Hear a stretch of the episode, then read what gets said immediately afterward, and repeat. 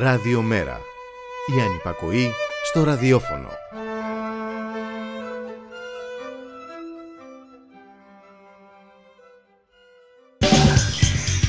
Μεταβάσεις. Η εκπομπή κίνησης ιδεών του Κέντρου Μετακαπιταλιστικού Πολιτισμού.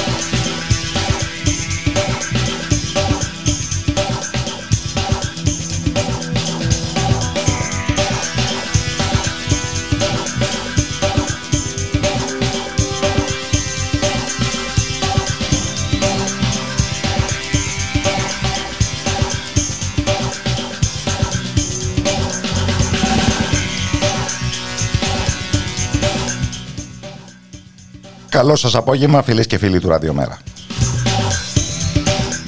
Κώστας Ράπτη στα μικρόφωνα, Γιώργος Νομικός στη ρύθμιση του ήχου. Όπως κάθε Τετάρτη τέτοια ώρα στην εκπομπή κίνησης ιδεών του Κέντρου Μετακαπιταλιστικού Πολιτισμού Μεταβάσεις.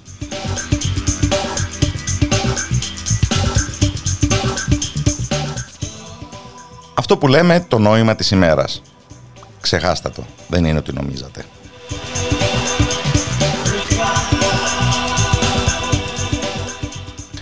Τούτο είναι το θλιβερό συμπέρασμα στο οποίο οδηγείται κανείς με βάση την ε, προχθεσινή γενέθλια ημέρα της Τρίτης Ελληνικής Δημοκρατίας.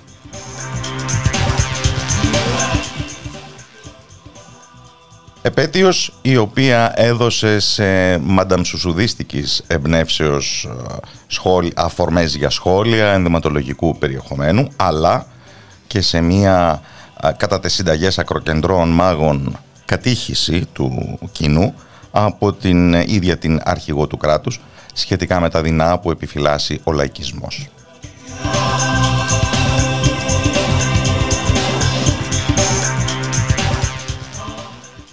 αλλά και με αναφορές αποκήρυξης του κοινού περί δικαίου αισθήματος, γιατί είναι, φαίνεται μια προτεραιότητα τέτοια μέρα και ενώ χαρακτηριστικά έλειψαν οι πρέπουσες αναφορές σε όσους αντιστάθηκαν ενάντια στην δικτατορία να ασχοληθεί η αρχηγός του κράτους με τον απόϊχο της δίκης Λιγνάδη.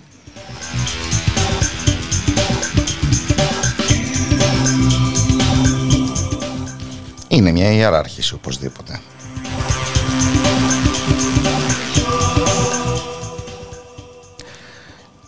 Και σε όλες τις πτυχές είναι ενδεικτική του πόσο μεγάλος υπήρξε ο κύκλος που καλύφθηκε τα τελευταία 48 χρόνια.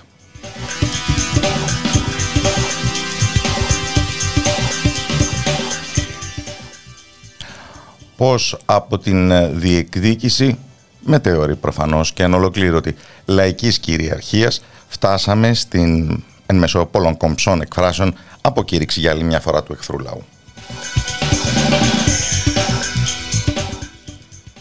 Οπότε και εμείς εδώ πεισμόσαμε και αποφασίσαμε να αφιερώσουμε το σύνολο της εκπομπής στην επέτειο των 48 χρόνων από την πτώση της δικτατορίας και σε μια, όσο το επιτρέπει ο ραδιοφωνικός χρόνος, επισκόπηση με τη βοήθεια εκλεκτών καλεσμένων αυτού που αποκαλούμε μεταπολίτευση.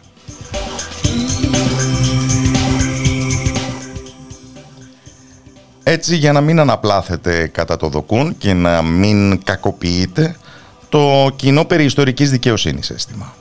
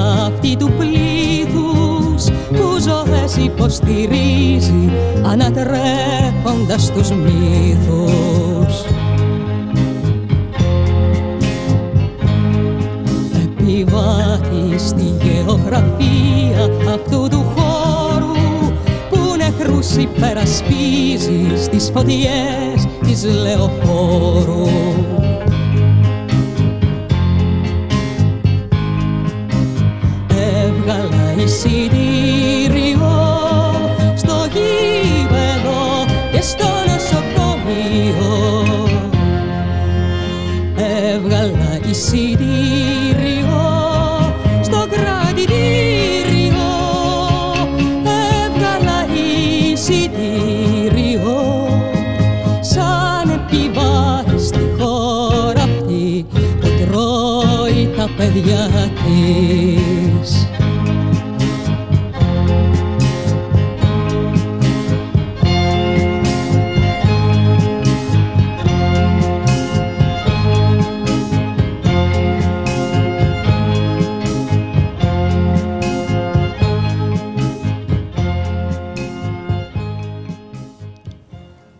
αναφορά στη μεταπολίτευση που δεν πλέκεται με τους ήχους του Μίκη Θεοδωράκη μοιάζει οξύμορο.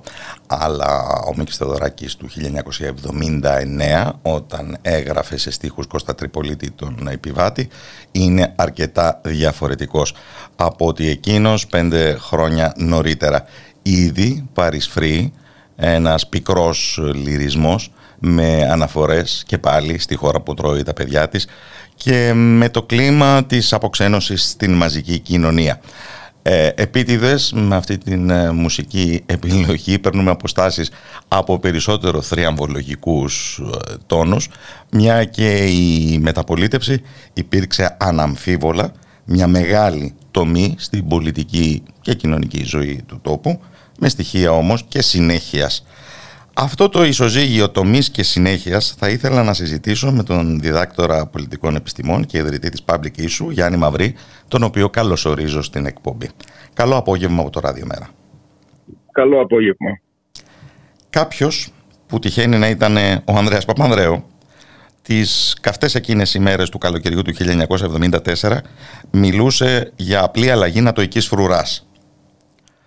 Ναι, Αναδρομικά ε, πώς αξιολογούμε αυτήν την ε, τόσο αυστηρή ε, τοποθέτηση; Κοιτάξτε, ε, για την, ενώ πράγματι υπήρχαν στοιχεία που θα μπορούσαν να υποστηρίξουν αυτή την άποψη, αυτή η άποψη δεν ήταν η σωστή, δεν, συνέλα, δεν συνέλαμβανε την μεταβολή η οποία συνέβη και είναι κάτι για το οποίο και ο Ανδρέας Παπανδρέου εκ των υστέρων θα τοποθετηθεί κριτικά ε, κατανοώντας το τι ε, συνέβη. Αλλά νομίζω ότι είναι ένα πολύ μεγάλο θέμα αυτό που θέτεται ε, το οποίο νομίζω ότι το, σε μεγάλο βαθμό έχουμε ξεχάσει ε, εδώ και χρόνια τι ακριβώς έχει συμβεί, τι είχε συμβεί ε, και δεν είναι τυχαίο το ότι σήμερα ξανα βλέπουμε μια προσπάθεια και πρόσφατα από τον κύριο Συρίγο αναθεώρησης και όχι μόνο από τον κύριο Συρίγο αναθεώρησης μιας αναθεωρητικής τάσης ε, για, αυτό το, για, αυτή την, για τη μεταπολίτευση, το ίδιο το γεγονός. Η μεταπολίτευση, γιατί ο όρος είναι αμφίσιμος, από τη μια είναι μια ιστορική στιγμή πολιτιακής ναι. και πολιτικής μεταβολής που και αυτή τη στιγμή βέβαια κράτησε αρκετά μέχρι τουλάχιστον την διεξαγωγή των πρώτων εκλογών ε, το δημοψήφισμα για την κατάργηση της μοναρχίας να μην πούμε και για την ε, καταδίκη των προτετίων του πραξικοπήματος ε, είναι ταυτοχρόνως και μια ιστορική περίοδος ναι. αυτό που λέμε και τρίτη ελληνική δημοκρατία Ναι Νομίζω ότι είναι, ισχύουν και τα δύο. Είναι το, η διαδικασία μετάβασης γιατί ήταν μια διαδικασία μετάβασης από το δικτατορικό καθεστώς στην ε, δημοκρατία, την, ε, την αποκατάσταση του κοινοβουλευτισμού και αυτό το ίδιο το γεγονός δεν είναι μόνο μια στιγμή το βράδυ της 24ης Ιουλίου, είναι μια ε, χρονική περίοδος η οποία θα έλεγα ξεκινάει αρκετά νωρίτερα και πριν από το Πολυτεχνείο, θα μπορούσε να πει κανείς, με την προσπάθεια της δικτατορίας για το περίφημο πείραμα Μαρκεζίνη, δηλαδή την προσπάθεια να πολιτικοποιήσει το καθεστώς, να αποκτήσει συνένεση και να εδραιώσει τη θέση του στρατού και καταλήγει φυσικά α, με κρίσιμες στιγμές καμπές ε, τις εκλογές του 1974 όπου επι, επισφραγίζεται η μεταπολίτευση από την ηγεμονία της, ε, του Κωνσταντίνου Καραμαλή και της γραμμής που υλοποιεί το δημοψήφισμα και ε, βεβαίως στην ε, συνέχεια η, ο όρος μεταπολίτευση χρησιμοποιείται ε, διασταλτικά. Ε, είναι ένα θέμα στο οποίο δεν και εγώ προσωπικά παλιότερα είχαμε χρησιμοποιήσει για να περιγράψουμε την περίοδο όχι μόνο 74-81, αργότερα την περίοδο 74-89, Κάποιοι μιλάνε συνολικά για την περίοδο της μεταπολίτευσης μέχρι την έλευση των μνημονίων, δηλαδή μπορούμε να μιλήσουμε για μια ε, τριακονταετία. Εν πάση περιπτώσει αυτό είναι ένα ανοιχτό θέμα. Α, νομίζω ότι ε, σήμερα είναι καλό να μείνει κανείς στην περίοδο εκείνη και ίσως να μιλήσει... Στην πρώτη μεταπολίτευση όπως θα τη λέγαμε. Ακριβώς. Αν ε, και η πλήρης δυναμική της ξεδιπλώνεται ουσιαστικά και επισφραγίζεται με την πρώτη άνοδο του Πασόκ στην εξουσία. Θα έλεγα ότι το αποτέλεσμα του 81 ε, προφανώς ε, είναι, εκφράζει πολύ μακροχρόνιες ε, τάσεις πολιτικής, πολιτικής στη, χώρα μας και θα έλεγα ότι εκφράζει ε, μπορεί να πάει κανείς πίσω και να φτάσει μέχρι την ε, κατοχή και την περίοδο του, της αμικής, την αμική εποχή και του ΕΑΜ και, και του εμφυλίου. Ε, Βεβαίως ε, όμως το 1974 η, η μεταπολίτευση η οποία στραγγίζεται από την τραγωδία της ε, Κύπρου ε, είναι μια τομή ε, στο, στη μορφή του κράτους.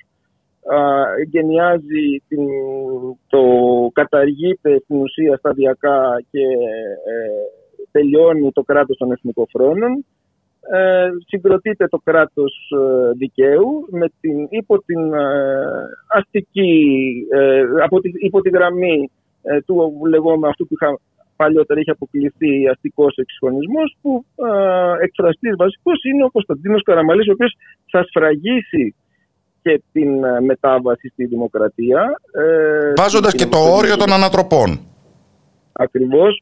Δηλαδή, και εδώ, αν θέλετε, αυτό ήταν το, όλο το ζήτημα, νομίζω το σημαντικό είναι ε, ότι βεβαίως υπάρχει μια ε, τομή, ε, υπάρχει μια τομή, υπάρχει μια συνέχεια στη μορφή του κράτους πριν και, και του δικτατορικού και του μεταπολιτευτικού, αλλά το θέμα είναι ακριβώς που παίζεται στη διαδικασία της μετάβασης και είναι κάτι που κρίθηκε, δηλαδή δεν ήταν εκ των προτέρων δεδομένο, είναι το βάθος αυτής της τομής. Και να μην ξεχνάμε εδώ για να ξανασυνδέσω και με την τρέχουσα αναθέρμανση της συζήτησης ότι το πείραμα Μαρκεζίνη, δηλαδή η απόπειρα της, του, της τάσης, της κυρίαρχης τάσης μέχρι τότε του Παπαδόπουλου, του, του, της, αν θέλετε της πολιτικής τάσης της δημοκρατίας είναι να ομαλοποιηθεί η κατάσταση, να περάσουμε σε μια, σε μια πολιτικοποίηση, μια φιλελευθερωποίηση του καθεστώτος, όμως όπου η θέση του στρατού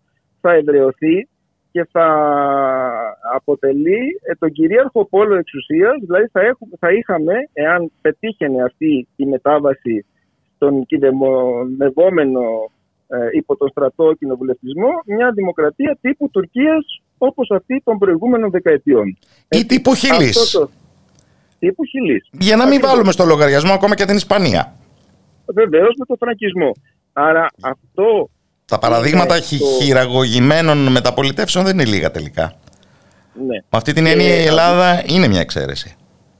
Είναι μια εξαίρεση και αυτό σε μεγάλο βαθμό οφείλεται στο Πολυτεχνείο, στο γεγονός του Πολυτεχνείου. Αυτή, αν θέλετε, είναι η μεγάλη συνεισφορά του, γεγον... του, του πολιτευτής εξέγερσης του Πολυτεχνείου, ότι ακύρωσε ακριβώς αυτή την ε, ε, προοπτική ε, νομιμοποίηση του καθεστώτος υπό την ηγεμονία του στρατού. Την σημειακή στιγμή της πτώσης της δικτατορίας ο λαϊκός παράγοντας είναι και πάλι παρόν στους δρόμους. Είναι, είναι... είναι χαρακτηριστικές οι αναμνήσεις του Γεωργίου Ράλη ε, για το τι, τι συνέβαινε εκείνη την ημέρα στην Αθήνα όπου θα μπορούσε ναι. οποιοδήποτε να πάρει την εξουσία αλλά ναι. ήταν σαφής και η έλλειψη οποιασδήποτε κατεύθυνσης. Ακριβώς. Ε, αυτό το κενό είναι ε, πολύ σωστή η παρατήρηση που κάνετε. Υπάρχει οι, οι, οι λαϊκές μάζες, ο λαός, ε, από το Πολυτεχνείο και μετά, έτσι, ε, κάνει αισθητή την παρουσία παρά την συντριβή της εξέγερσης και παρά την βαριά καταστολή που ακολουθείται μετά ένα εξάμεινο και φυσικά την επιβολή της ε, ακόμα πιο στιγμής ε, τάσης της ε, δικτατορίας με, το, με, την, με τη στάση του Ιωαννίδη. Αλλά ωστόσο οι, οι, οι λαϊκές μάζες ε, έχοντας εγγράψει ακριβώς αυτή την ε, εισβολή, αν θέλετε, την απρόσμενη και αυθόρμητη στο πολιτικό προσκήνιο, παραμένουν ε, παρούσες, ο λαϊκός παράγων παραμένει παρόν και αυτό είναι κάτι που ανησυχεί όχι μόνο τον Γιώργο Ράλη, αν διαβάσουμε και τα, τις αναμνήσεις του, του, του Μαρκεζίνη, του βασικού πρωταγωνιστή αυτής της περίοδου μετά την αποτυχία, ε, όλων των παραγόντων που συμμετείχαν στις συσκέψεις εκείνες τις κρίσιμες ε, ώρες, ε, αλλά και ο ίδιος ο χουντικός πρόεδρος Γυζίκης, ε, η αγωνία όλων ήταν ότι αν δεν υπάρξει μια λύση, ε, θα είναι πολύ πιθανό να ξεφύγει η κατάσταση με το λαό στους δρόμους. Και εκεί ακριβώς παίζεται, αν θέλετε, και αυτό που αναφερθήκαμε πριν, το βάθος, της, ε, το εύρος της ε, μεταβολής, της τομής. Δηλαδή, ενώ αρχικά προκρίνεται η λύση Κανελόπουλου, μια κυβέρνηση που θα ήταν πολύ πιο δημοκρατική, τελικά αυτή η λύση αποκλείεται στο παρασκήνιο και επιβάλλεται η λύση Καραμαλή, η οποία συγκεντρώνει περισσότερο την, ε, της, ε, ε, ο οποίος θα χειριστεί τελικά την αντίθεση στρατού λαού με, με τις δάφνες της οκταετούς αυταρχικής διακυβέρνησής του από το 1955 και μετά αλλά και με το πλεονέκτημα της ενδεκαετούς απουσίας του από τη χώρα σε καιρούς ανώμαλους. Ναι, έχει παραμείνει ο Καραμαλής ε, εκτός της κρίσης εκπροσώπησης της περίοδου 65-67 είναι μια εφεδρεία. Συνομιλεί ε, καθ' όλη τη διάρκεια της ε, δικτατορίας και με, την, με, τους, με τους παράγοντες του καθεστώτος, αλλά ε, παραμένει στο προσκήνιο. Βεβαίως μετά το Πολυτεχνείο, και αυτό είναι κάτι που πρέπει να επισημανθεί, επειδή ακριβώς η αριστερά απουσιάζει, δεν έχει, η, παρότι είναι παρούσα και η αριστερά η, και το ΠΑΚ του Ανδρέα Παπανδρέου δεν έχουν ε, εναλλακτική λύση. Ένα από τα αποτελέσματα, αν θέλετε, τα πολιτικά του Πολυτεχνείου είναι ότι πλέον η πρωτοβουλία, ε, ενώ ακυρώνονται όλες οι εκδοχές της ε, στρατηγικής της δικατορίας, της, μετα, της μετάβασης ε, της πολιτικοποίησης, από την άλλη πλευρά ε, το πολιτικό προσωπικό, το αστικό πολιτικό προσωπικό αναλαμβάνει περισσότερο ενεργό ρόλο. Φυσικά μεσολαβεί και η η τραγωδία, η προδοσία της Κύπρου, όπου πια εκεί ο, ο στρατός ε, καταραίει. Έτσι. Και, αλλά στο κενό αυτό δεν υπάρχει ε, εναλλακτική Καταραίει σε ό,τι αφορά τον πυρήνα της αποστολής του και σε ό,τι αφορά τον πυρήνα της ε, μεταπολεμικής ρητορικής. Ναι, καταραίει και ιδεολογικά και οργανωτικά όμως, έτσι, με την επιστράτευση, ε, όπου πια εντάσσονται ε, οι έφεδροι και οπλίζονται, υπάρχουν πια οπλισμένες μάζες, είναι κάτι διαφορετικό. Ε, κυρίως όμως ε, ακριβώς γιατί αποτυχαίνει να υπερασπίσει τα εθνικά συμφέροντα και την ε, Κύπρο. Έτσι. Ε, και εκεί σε αυτό το κενό πια που είναι εντυπωσιακό και ίσως και από τα πολύ σπάνια φαινόμενα τέτοιου κενού εξουσίας, πραγματικά κενού εξουσίας, επιβάλλεται η, η λύση Καραμαλή. Ο οποίος Καραμαλής έχει να διαχειριστεί από τη μια την τραγωδία της Κύπρου, ε, από την άλλη ε, μια ευρωπαϊκή προοπτική που πολύ σύντομα ε, βάζει μπροστά ως ε, εγγύηση. Ναι. Αυτό και κατά τρίτον μια άνοδο των λαϊκών αγώνων που μεταφράστηκε και σε μια διαρκή για μια δεκαετία αύξηση του μεριδίου της εργασίας στο ΑΕΠ. Ναι, εδώ πια ε, συζητάμε για την περίοδο που ανοίγει με το 74, από το 1974, η οποία είναι περίοδος εντονότατων κοινωνικών συγκρούσεων και συσσωρευμένων προβλημάτων που, έχει, ε, που έχουν καταπιεστεί ε, τουλάχιστον δύο δεκαετίες. Ε, αλλά και εγώ θα έλεγα και ε, ένας ευρύτερος ένας, γραμμάτια και υποθήκες που αφορούν τον ευρύτερο κύκλο της μετεφυλιακής Ελλάδας. Όλα αυτά ε, ε, με κάποιο τρόπο, συμπυκνώνονται στην περίοδο 74-81 ε, με υποπεριόδους φυσικά. Υπάρχουν ε, πολύ σημαντικοί κοινωνικοί αγώνες στη βιομηχανία, στην υπεθρό. Φυσικά υπάρχει ένα πολύ μεγάλο φοιτητικό κίνημα το οποίο είναι και η αιχμή, αν θέλετε, των κοινωνικών αγώνων σε όλη αυτή την περίοδο, με τις τεράστιες πορείες που γίνονται το 1975, το τον αντιαμερικανισμό το οποίος είναι καθολικός. Ε, όλο αυτό το πράγμα ε, είναι μια περίοδος πάρα πολύ ε, θερμή και η οποία ενδιαφέρον έχει ότι σήμερα όχι απλώς αποσιωπάται αλλά κακίζεται και εξορκίζεται. Και αυτό φυσικά δεν είναι μια ιστορική προσέγγιση, είναι μια καθαρά πολιτική προσέγγιση αυτή που βλέπουμε σήμερα ε, ε, μάλλον θα έλεγα εδώ και πάρα πολύ καιρό. Μήπως γιατί κινείται αντίστροφα το εκρεμές; Από μια περίοδο διεύρυνσης πολιτικών και κοινωνικών δικαιωμάτων στην περιστολή τους.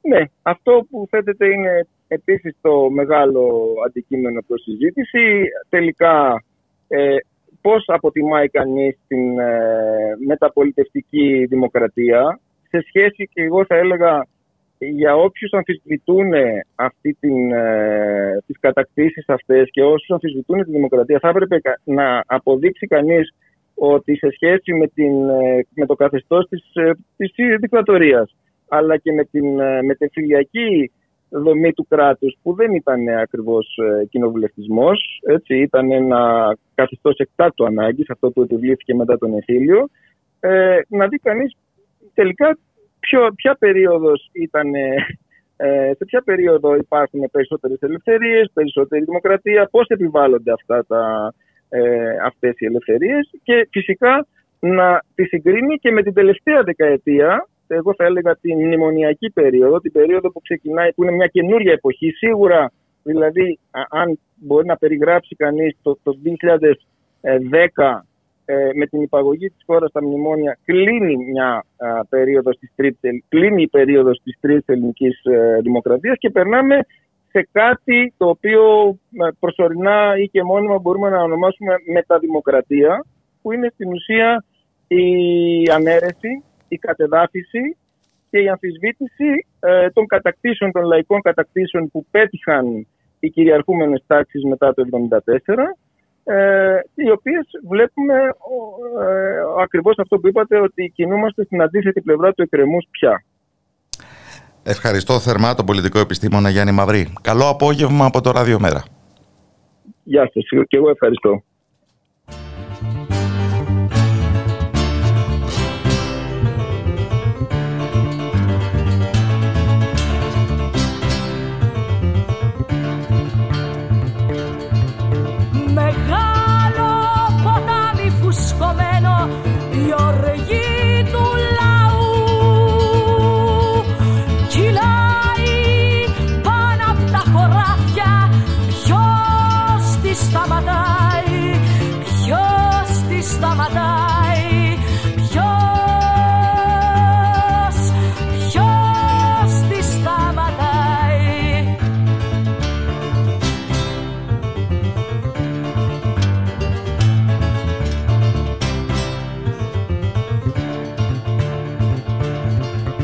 κοιλάδα της φουέντα βεχούνα το χέρι που σε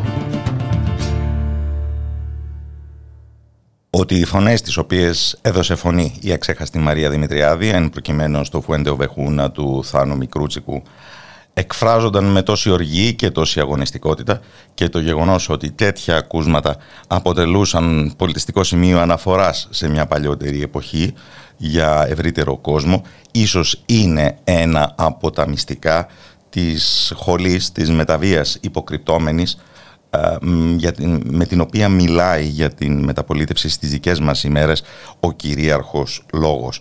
Αλλά η προσπάθεια ξαναγραψίματος της ιστορίας είναι τριγυρό μας εμφανής. Και είναι γι' αυτό το λόγο που απευθύνομαι στον ιστορικό και δημοσιογράφο Τάσο Κωστόπουλο, τον οποίο και καλωσορίζω στην εκπομπή. Καλό απόγευμα από το Ράδιο Μέρα. Ακουγόμαστε; Ε, ακουγόμαστε; Ακουγόμαστε. Πολύ καλά.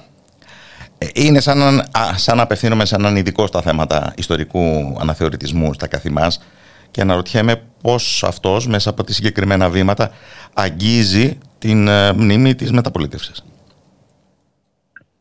Ο αναθεωρητισμός μιλάμε τώρα, έτσι. Ναι, πάντοτε. Υπάρχει, θα μπορεί κανεί να δει, νομίζω, από τα τέλη ήδη της δεκαετίας του 80, μια συζήτηση για το τέλος της μεταπολίτευσης καταρχήν, η οποία μετά από τις αρχές του 90 ήδη έχει προσπαθήσει να αποδομήσει δύο βασικά πράγματα. Το ένα είναι ο ρόλος της αντίστασης και του Πολυτεχνείου ειδικότερα ως μαζικής ε, έκρηξη ε, στην δρομολόγηση της μεταπολίτευσης και στον εκδημοκρατισμό της ε, Ελλάδας μετά το 1974.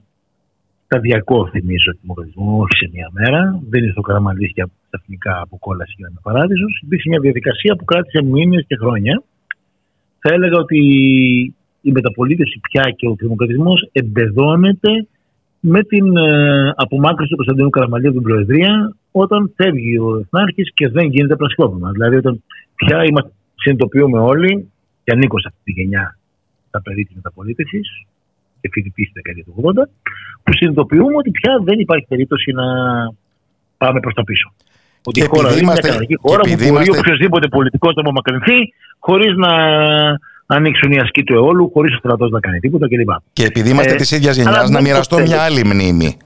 Ναι. Τόσο αργά όσο το 1983 μπορούσε να είναι πολύ πιστευτό και να οδηγήσει σε νυχτερινή κινητοποίηση των uh, κομμάτων ότι παρατηρούνται περίεργες κινήσεις στο στράτευμα και ενδεχομένως μαγειρεύεται πραξικόπημα. Ναι, όχι μαγειρεύεται. Είναι η περίφημη ενημέρωση του Αντρέα με πληροφορίες από τη CIA, η οποία για όποιο λόγο ήθελε τις έδωσε αυτές, ότι ξεκίνησε να κίνηση τη Μωρή Ελλάδα. Και ότι κουκουλώθηκε και σύμφωνα με πηγές από Πασόκ και Ζεπούτη, έγινε αρκετά ψηλά, έγινε και κουκουλώθηκε. Και ξυλωθήκαν βέβαια ευσχήμως. Και, και η δικιά μου εικόνα είναι ότι υπήρξαν και κινητοποιήσεις ε, στον ίδιο στρατό από αξιωματικού του Πασόκ. Εκείνη την εποχή. Δηλαδή υπήρξε ξεζικωμό και φαντάρων και μέτρα Ισπανοποίησης της Ελλάδας και λοιπά εκείνο το 24ωρο. Θέλω να πω ότι. Ενέτη 1983, για, για να καταλάβουμε. Φλεβάρι. Πόσο μακρόσυρτη και πόσο επισφαλής ήταν η διαδικασία. Ναι. ναι, και ειδοποίησε το Πασόκ τα κόμματα, τα κόμματα ειδοποίησαν τους παραδίπλα, ε, πάρθηκαν μέτρα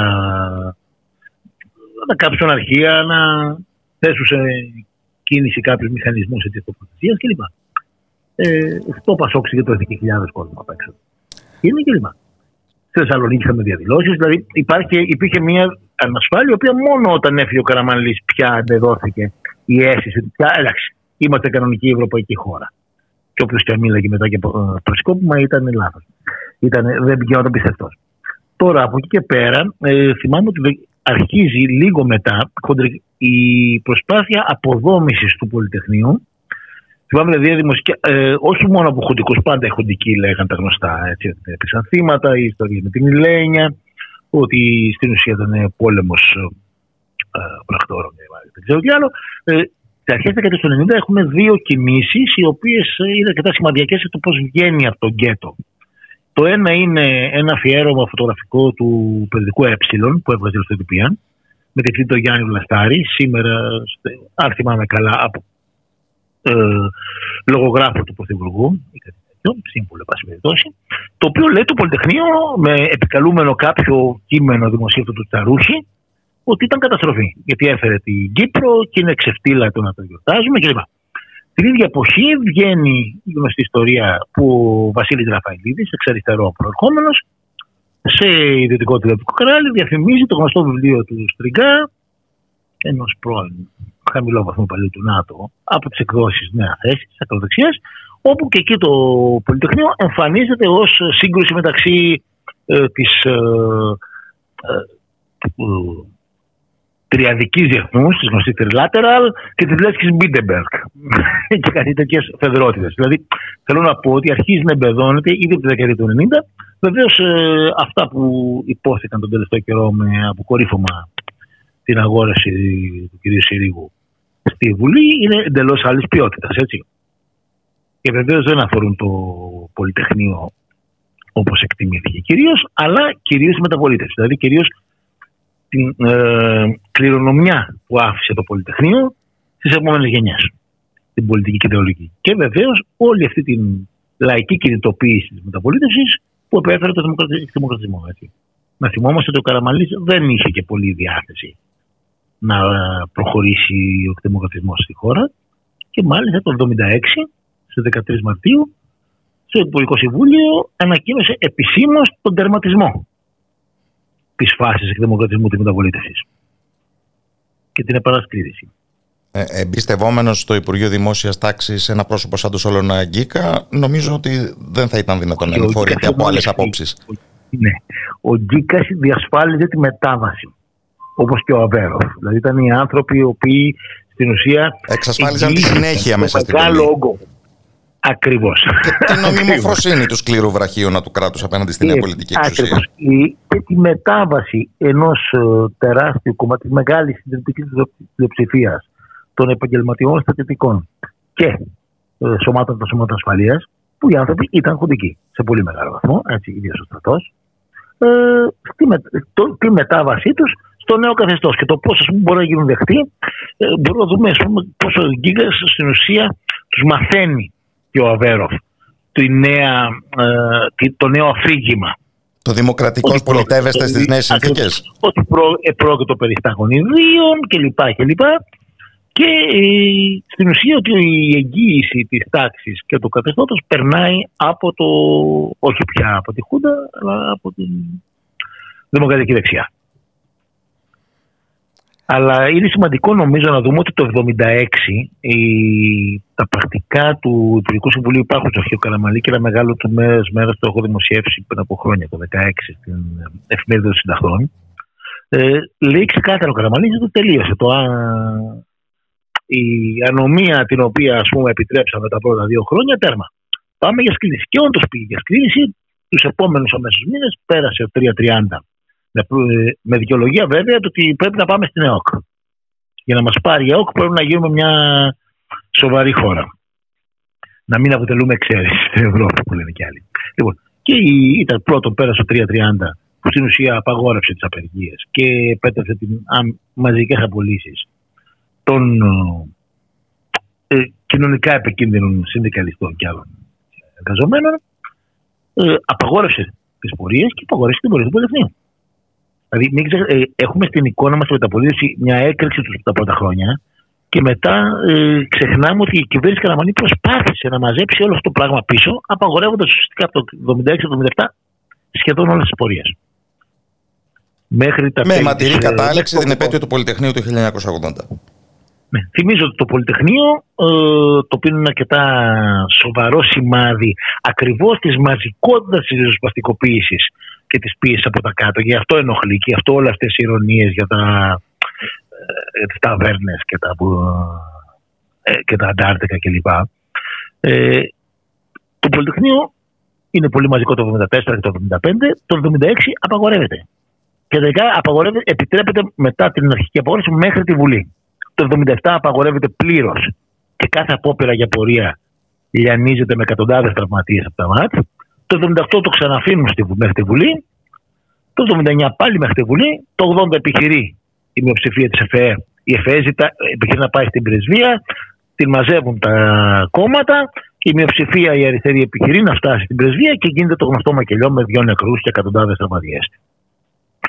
Θα ήθελα εδώ να επισημάνω mm. πάντως για αυτήν την πορεία ότι σε αντίθεση με την. Υπάρχει ένας διπλός λόγος της ε, εξουσίας πάντα. Ε, Επισήμως, ε, βλέπουμε να αποδομείται η εικόνα δηλαδή, τη συμμετοχή στις μαζικές κινητοποιήσεις με το ότι είναι απρόσφαρε. Και εδώ είναι και το επιχείρημα του Συρίγου στη Βουλή. Δεν είναι ότι το Πολυτεχνείο δεν έκανε αντίσταση, το Πολυτεχνείο δεν υπήρξε, το Πολυτεχνείο δεν είχε τίποτα. Είναι ότι παρόλο που υπήρξε, ήταν ηρωικό κλπ. κλπ τελικά δεν έκανε τίποτα. Δεν είχε αποτέλεσμα. Ε, το κυπριακό έριξε τη Χούντα και όχι αυτό που νομίζετε. Ε, κεντρικά και αυτό το αφήγημα το έχουμε δει και από τις εκπομπές του Παπαχελάκη. Ότι η σοβαρή αντίσταση δεν ήταν η αντίσταση. Ήταν οι στρατιωτικοί που ετοιμάζαν να κάνουν το αντιπροσωπικό του 1973. το κίνημα του ναυτικού. Ε, για να επιστρέψω λοιπόν στο πολιτικό. Το ένα είναι αυτό. Λοιπόν το άλλο είναι ο ίδιος ο, ο προορισμός της πορείας. Η Αμερικανική πρεσβεία. Ναι, ναι. ναι. Ε, Επίσης, αξίζει να επισημάνει κανείς ότι ενώ επισήμως λοιπόν υπάρχει αυτό το σνομπάρισμα και, το, και υποτίμηση στον επίσημο λόγο της μαζικής συμμετοχής σε διαδηλώσεις, ανεπισήμως ε, υπάρχει το κρίμα ανάποδο. Υπάρχει μια λεπτομερής καταγραφή ε, του πώς συμμετέχουν, πόσο οι, όρεξη έχουν, πόσο δυναμισμό δείχνουν κλπ. Δηλαδή, αν δει κανείς τις ε, εκθέσεις της Αμερικανικής πρεσβείας τη δεκαετία του 70, εντάξει, το 1974, επειδή είναι πολύ χαρούμενοι ότι βγήκε ο Καραμαλής με 54%, ε, το θεωρούν εντάξει, κίνηση εκτόνωσης του πολυτεχνική, τη μεγάλη διαδήλωση μια εβδομάδα μετά. Ε, το 1975 όμως, που βλέπουν ότι πια φτιάχνεται ένα έθιμο και μια κανονικοποίηση της, του εορτασμού με σαφή αριστερά χαρακτηριστικά και πολύ μεγάλη μαζικότητα, πρώτον καταγράφουν κάθε, ακόμα και τη, κάθε συνιστόσα της πορείας, ας πούμε, τι δυναμισμό έχει κλπ. Και, και δεύτερον, απαιτούν πιστικά από την κυβέρνηση Καραμαλή, από διάφορους αξιωματούχους της κυβέρνησης Καραμαλή, να απογορευτεί η πορεία. Το οποίο και επιχειρείται. Και είναι ενδιαφέρον βέβαια ότι η εφημερίδα η οποία το 1976 βγάζει αυτή τη γραμμή μπροστά ε, είναι καθημερινή. Λέγαμε, δηλαδή, λέγαμε γραφή που ότι, βλέπουμε σχε... στην πρεσβεία λέγαμε ότι η τη βγάζει σχετικοποίηση... μετά καθημερινή. Μια αντιτετώνικη εφημερίδα. Λέγαμε ότι η σχετικοποίηση της σημασίας του Πολυτεχνείου ήταν ο ένας άξονας αναθεώρησης της ιστορίας της μεταπολίτευσης. Ο άλλος ποιος ήταν; Ε, ο ένας ήταν η, η υποτίμηση της μαζικής κινητοποίησης στη φάση στην περίοδο της μεταπολίτευσης. Το οποίο επίσης συνδέεται με το Πολυτεχνείο. Το Πολυτεχνείο συμπυκνώνει δύο πράγματα. Πρώτον, το ρόλο των μαζών και της παρέμβασής τους σαν καταλητικό παράγοντα για την κατάρρευση της δικτατορίας, έστω και σε μια δεύτερη χρονική φάση. Και ταυτόχρονα ως ε, παράδειγμα, κατά κάποιο τρόπο, για τις ε, νεότερες ιδιαίτερα γενιές, τις γενιές που μεγάλωσαν μετά το 1974, και στι οποίες ανήκουμε και εσείς και εγώ, ε, ότι στην ουσία το υπόδειγμα είναι ότι η αντίσταση απέναντι σε μια εγχώρια αυταρχική εξουσία είναι δίκαιη. Η νομιμοποίηση δηλαδή μιας ε, όχι πια ε, της εθνικής ενότητας απέναντι στον εξωτερικό εχθρό, όπως είναι η κλασική εθνική επέτειο 28 Οκτωβρίου, έτσι, που έχουμε ακόμα και μια δικτατορία ε, ενοποιεί πίσω της τον ελληνικό λαό ενάντια στον εξωτερικό αντίπαλο, αλλά ε, είναι η νομιμοποίηση του της εξέγερσης ενάντια σε μια αυταρχική εξουσία. Στις μέρες μας όμως, ναι. στις μέρες μας όμως σημαδε, σημαδεμένες από τα μνημόνια και τα λοιπά, έχουμε πια την απογείωση μιας άλλης ρητορικής σχετικής με τον λαϊκισμό ή και πιο τεχνοκρατικών κριτικών ότι όλη αυτή η περίοδος της τρίτης ε, ελληνικής δημοκρατίας ήταν ένα αναπτυξιακό φιάσκο ναι, που οδήγησε τη χώρα στα βράχια κτλ. Αυτό περιέχει δύο ψέματα. Ε, το πρώτο ψέμα, για να ξεκινάω με το αναπτυξιακό φιάσκο, είναι ότι δέχεται υπό τα κάθελά του αυτό το επιχείρημα ίσως, ότι η Χούντα από την ανάποδη ήταν μια αναπτυξιακή επιτυχία. Ε, στην πραγματικότητα, αν δει κανείς όλη την υπόγεια συζήτηση, και εδώ έχουμε και στο ρόλο του Πολυτεχνείου που μπορώ να αναφερθώ μετά, ε, εκείνης της περίοδου, η, το υποτιθέμενο αναπτυξιακό θαύμα της Χούντα είχε ήδη καταρρεύσει. Από, ήδη είχε δείξει τάση. Μπορεί να νοσταλγούν την προδικτατορική μεταφυλιακή περίοδο. Ναι. Ναι, η, στην ουσία αυτό είναι. Περισσότερο δεν νοσταλγεί κανείς τη Χούντα, αλλά όταν λες ότι η μεταπολίτευση και η δημοκρατία της ε, βούλιαξε ε, οικονομικά τη χώρα, έτσι, που και αυτό ε, είναι σαφώς. Έχει δύο ψέματα. Το ένα είναι ότι δέχεται ότι μέχρι το 1974 είναι η οικονομία πάει καλά. Στην πραγματικότητα επισημαίνω τη συζήτηση του Αμερικής Ιακώβου με τον Μακαρέζο, τον Υπουργό Συντονισμού της ε, Κούντας Παπαδόπουλου και υποτίθεται οικονομικό εγκέφαλο της Κούντας. Ε, άνοιξη του 1974, πριν τον πόλεμο δηλαδή στην Κύπρο, όπου λέει ότι όπως πάει η Ελλάδα θα πάει στο τούνου του. Γιατί έχει ένα τεράστιο έλλειμμα. Γιατί η ανάπτυξη των προηγούμενων χρόνων ήταν μια ανάπτυξη με πύληνα πόδια. Με το που ξέσπασε η διεθνής οικονομική κρίση το 1973, ε, έχουμε ένα κλακάζ. Και αυτό βέβαια εντείνει και τις λαϊκές αντιδράσεις και στην εποχή του Πολυτεχνείου και μετά. Μετά όχι αντιδράσεις, αλλά διαθεσιμότητα, σε στη λαϊκή δυσφορία και μετράει πάρα πολύ στις ε, ενδοϊπηρεσιακέ ή άλλες υπόγειες ζυμώσεις της περίοδου και στην Ελλάδα και στις Ηνωμένες Πολιτείες και μεταξύ παραγόντων της Ελλάδας και των Ηνωμένων Πολιτειών τα αρχεία είναι πια αρχίζουν να ανοίγουν και τα βλέπουν, βρίσκουν αυτό και του Κίσιγκερ μέχρι τα αρχεία του Καραμαλή ή άλλων προσωπικότητων της Ελλάδας της εποχής της εποχής. Ε, βλέπουμε ότι υπάρχουν ζυμώσεις, οι οποίες βλέπουν ότι η οικονομία καταραίει. Ε, υπάρχει τρομερός πληθωρισμός που αποσταθεροποιεί εντελώς την, ε, την, οποιοδήποτε ας πούμε ε, στάση των αδράνεια των λαϊκών μαζών της προηγούμενης περίοδου και ε, περιμένουν τη δεύτερη έκρηξη με, με εκτίμηση των περισσότερων παραγόντων ότι η επόμενη έκρηξη δεν μπορεί να ελεγχθεί. Και εδώ είναι που το Πολυτεχνείο, η σκιά του Πολυτεχνείου καθορίζει σε μεγάλο βαθμό και τη μετάβαση, τη στιγμή της μετάβασης το 1974. Δηλαδή οι στρατιωτικοί είναι πανικόβλητοι, έχουν κάνει γενική επιστράτευση και ξαφνικά η εσωτερική πειθαρχία του στρατού καταραίει γιατί υπάρχουν χιλιάδες πολίτες ξεψάρωτοι που δεν έχουν υποστεί το σπάσιμο των προηγούμενων μηνών που έχει υποστεί ένας φαντάρος, οι οποίοι έχουν όπλα στα χέρια τους και σε οποιαδήποτε περίπτωση έκρηξης λαϊκής ε, θα γίνει αυτό που έγινε αργότερα στο Ιράν. Έτσι, όχι, στο... όχι αυτό που έγινε στο Πολυτεχνείο.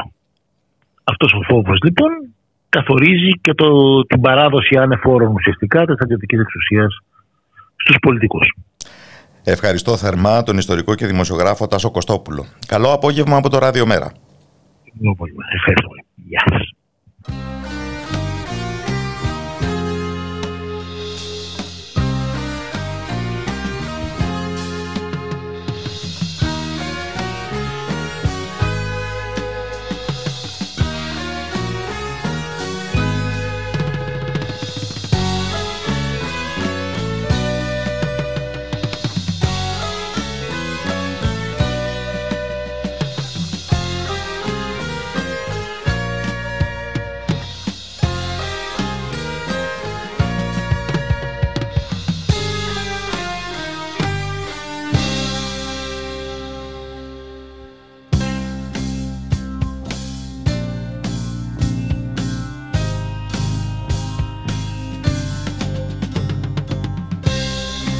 Καμιά φορά ανοίγει η πόρτα σιγά σιγά και μπαίνεις.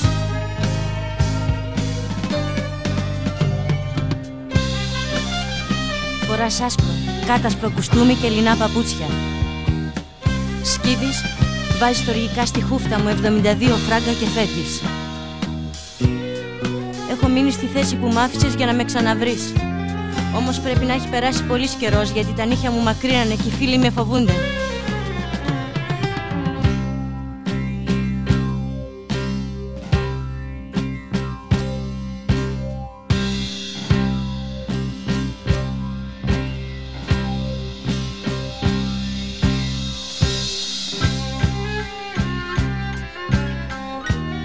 Κάθε μέρα μαγειρεύω πατάτες. Κάθε μέρα μαγειρεύω πατάτες. Έχω χάσει τη φαντασία μου. Έχω χάσει τη φαντασία μου. Και όταν ακούω Κατερίνα τρομάζω. Και όταν ακούω Κατερίνα τρομάζω. Νομίζω πως πρέπει να καταδώσω κάποιον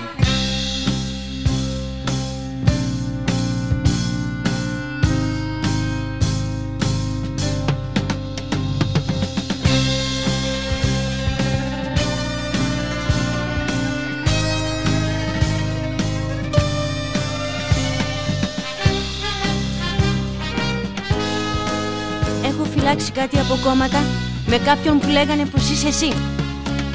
Ξέρω πως λένε ψέματα οι εφημερίδες γιατί γράψανε πως σου ρίξανε στα πόδια.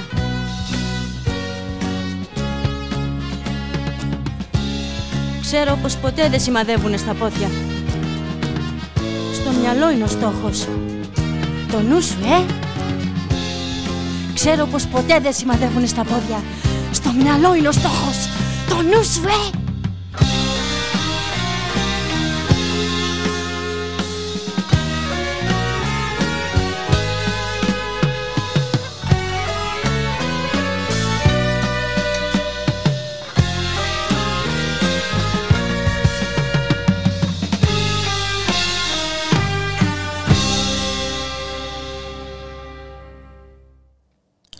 Κατερίνα Κόγου Απαγγέλουσα σε μουσική Κυριακού Σφέτσα με το θέμα της βίας της εξουσίας να αποδεικνύεται διαχρονικό.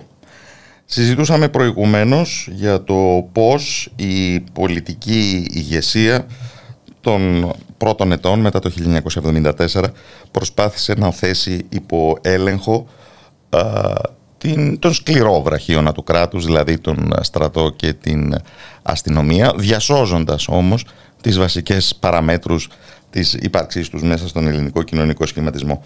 Ίσως έχει λοιπόν ένα ιδιαίτερο ενδιαφέρον να σταθούμε στην διαδρομή που είχε αυτός ο σκληρός βραχίωνας της εξουσίας μετά το 1974.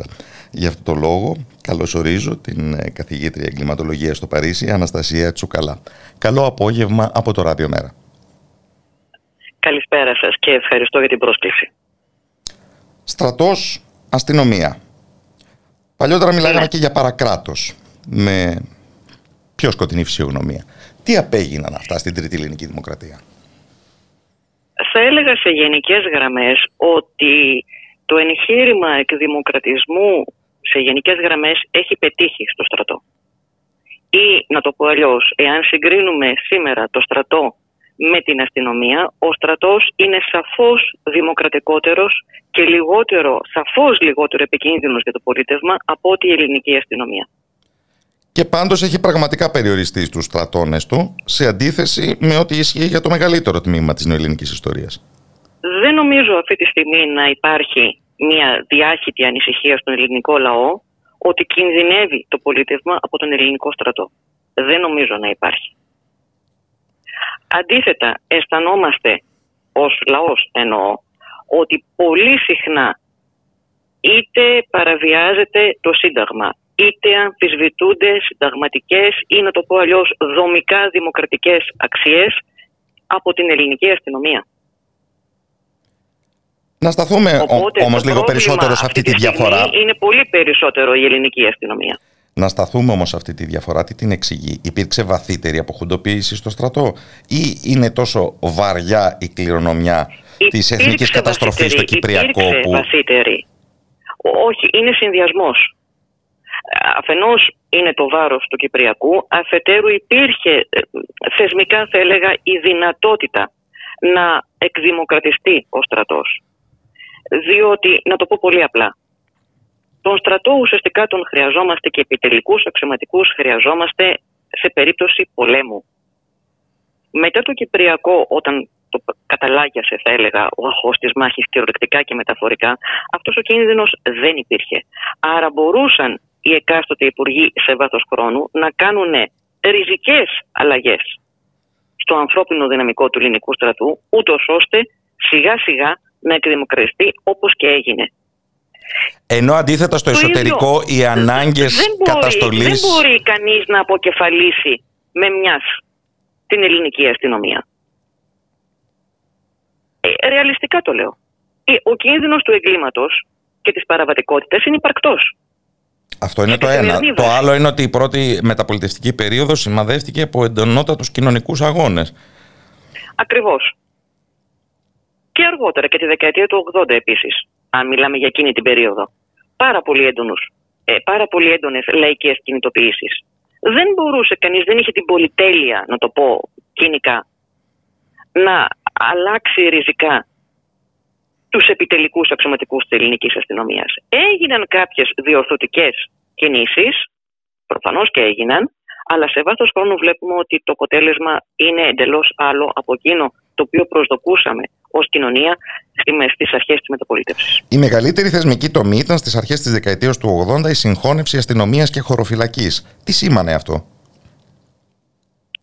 Αυτό σήμανε, ε, ε, θα έλεγα ότι εστάλθηκε τότε ένα ηχηρό μήνυμα προς τον ελληνικό λαό ε, ως επιθυμία εκδημοκρατισμού των σωμάτων ασφαλείας, εσωτερικής ασφάλειας εννοώ, ε, στο βαθμό που η χωροφυλακή ήταν πάρα πολύ στιγματισμένη, θα έλεγα, από την αντιδημοκρατική συμπεριφορά της τις προηγούμενες δεκαετίες.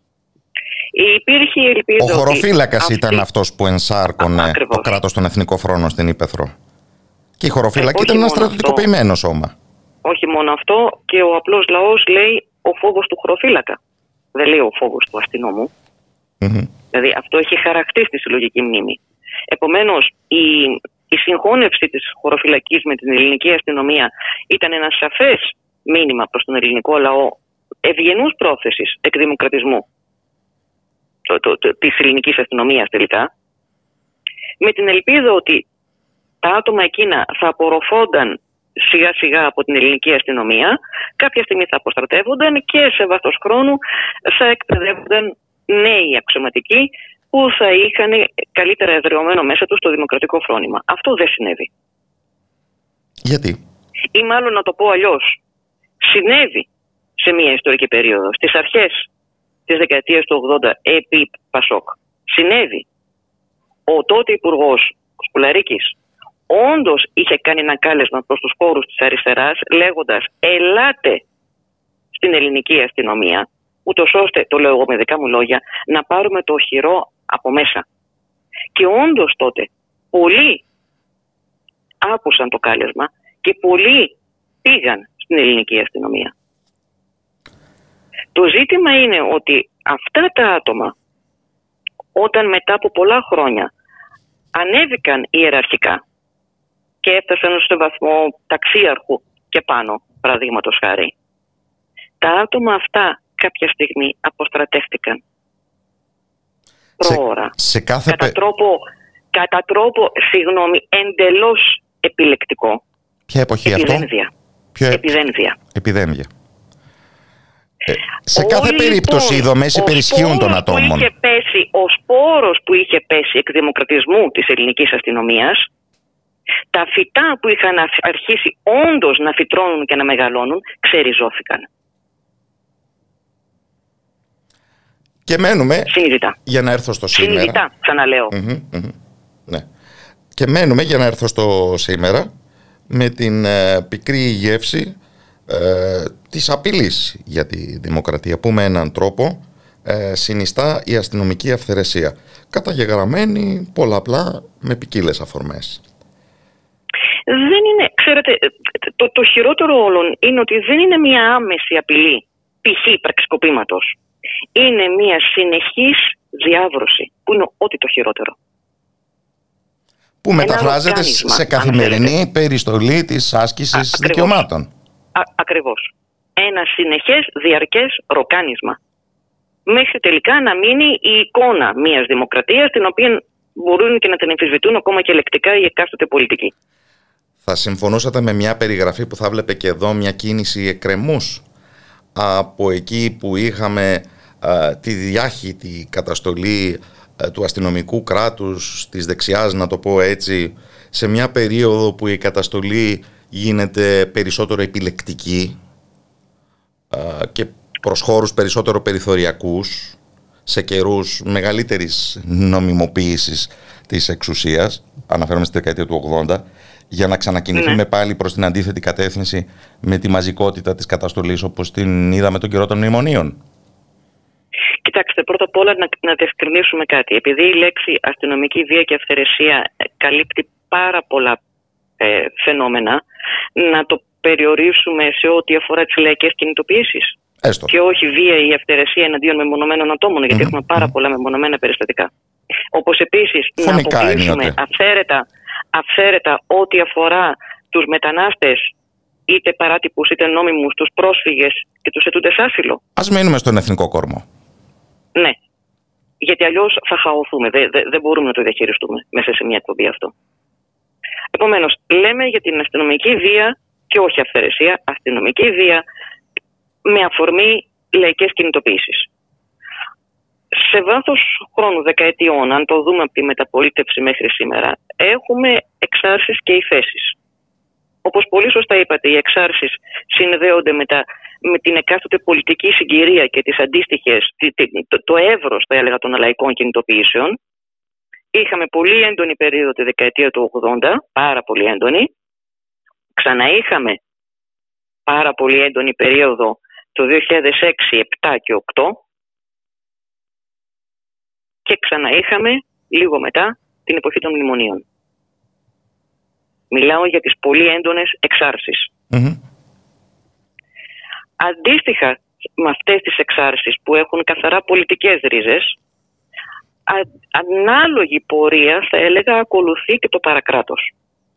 Βλέπουμε Μπορούμε να μιλάμε στο στη μεταδικτατορική Ελλάδα για παρακράτος όπως το θεωρούσαμε αυτονόητο πιο πριν; Κοιτάξτε, δεν μπορώ να σας πω αν έχει ακριβώς την ίδια μορφή. Μιλάμε αυστηρά για αυτό που γίνεται στο δρόμο εν ώρα διαδηλώσεων και λαϊκών κινητοποιήσεων. Μιλάω για αυτό το παρακράτος, αυστηρά. Και λέω, με όλο το, το όποιο κύρος έχω ότι ναι, έχει εξάρσεις και υφέσεις. Και ακολουθεί το εύρος των λαϊκών κινητοποιήσεων. Υπήρχε παρακράτος τη δεκαετία του 80, υπήρχε παρακράτος την εποχή των επεισοδίων του χημείου και της δολοφονίας Καλτεζά. Υπήρχε παρακράτος το 2006, 7 και 8. Ξαναυπήρξε παρακράτος στις αρχές των μνημονιακών κινητοποιήσεων και συνεχίζει να υπάρχει μέχρι και σήμερα. Ναι. Δεν είναι απλή κουβέντα να το λέμε αυτό. Δεν νομίζω να διανοηθεί κανείς να με διαψεύσει. Αλήθεια σας το λέω. Εγώ θα... Δεν υπάρχει. Θα έβαζα, θα έβαζα και κάτι άλλο στο λογαριασμό όμως. Είναι εύκολο για τους πολλούς που θα έτυχε να αντιμετωπίσουν τις δυνάμεις καταστολής σε κάποια διαδήλωσή τους. Να στέκονται στο ε, στοιχείο της αστυνομικής βίας. Μήπως θα έπρεπε πολύ περισσότερο να μας ανησυχεί το στοιχείο της διαφθοράς; Αντικειμενικά μιλώντας, και πάντα το, το λέω, ότι το μεγαλύτερο πρόβλημα που θέτει η ελληνική αστυνομία στην κοινωνία είναι η διαφθορά και όχι η αστυνομική βία. Διότι η αστυνομική βία, η αστυνομική βία με ή χωρίς παρακράτος, έχει εξάρσεις και οι θέσει, στοχεύει συγκεκριμένους πληθυσμούς σε συγκεκριμένες ιστορικές περιόδους. Η διαφθορά είναι διαρκής και σε τελευταία ανάλυση, μαζί με όλα τα παρακλάδια της, αφορά το σύνολο της κοινωνίας είναι ασυγκρίτως μεγαλύτερη η απειλή της διαφθοράς από την απειλή της αστυνομικής βίας.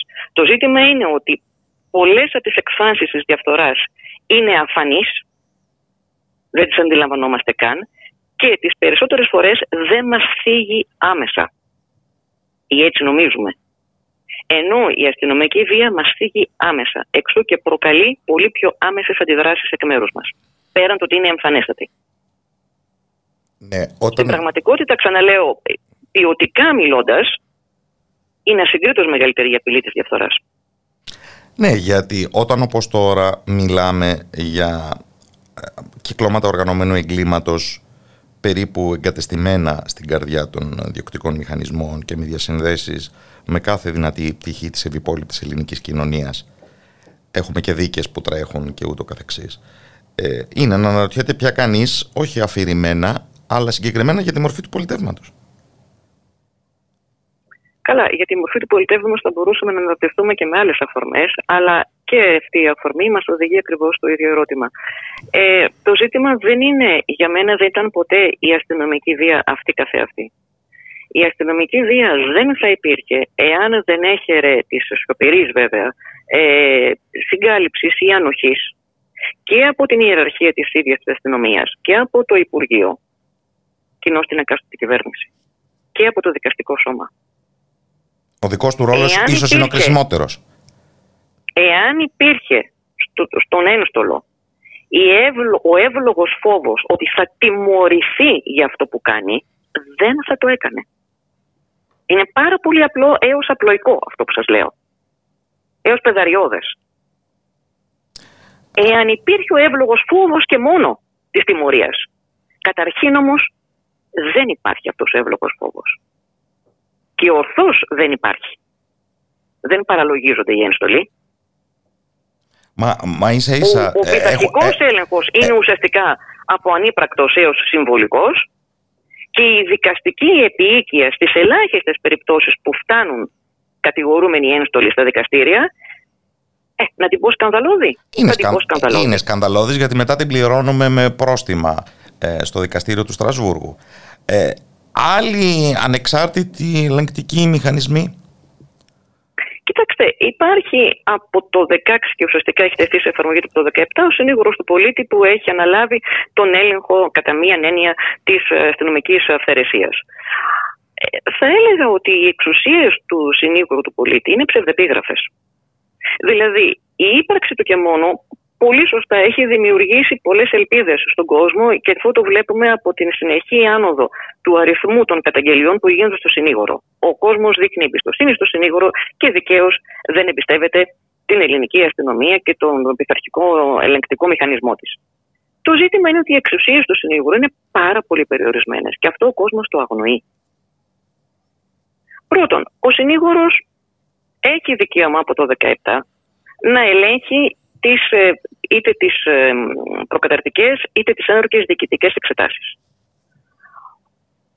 Ο έλεγχος αυτός έγκυται στο ότι καταρχήν διεξάγεται οι, όποια, οι όποιες ανακριτικές πράξεις διεξάγονται από την ελληνική αστυνομία και υποβάλλεται η, η, το πόρισμα, το προσωρινό πόρισμα στο συνήγορο.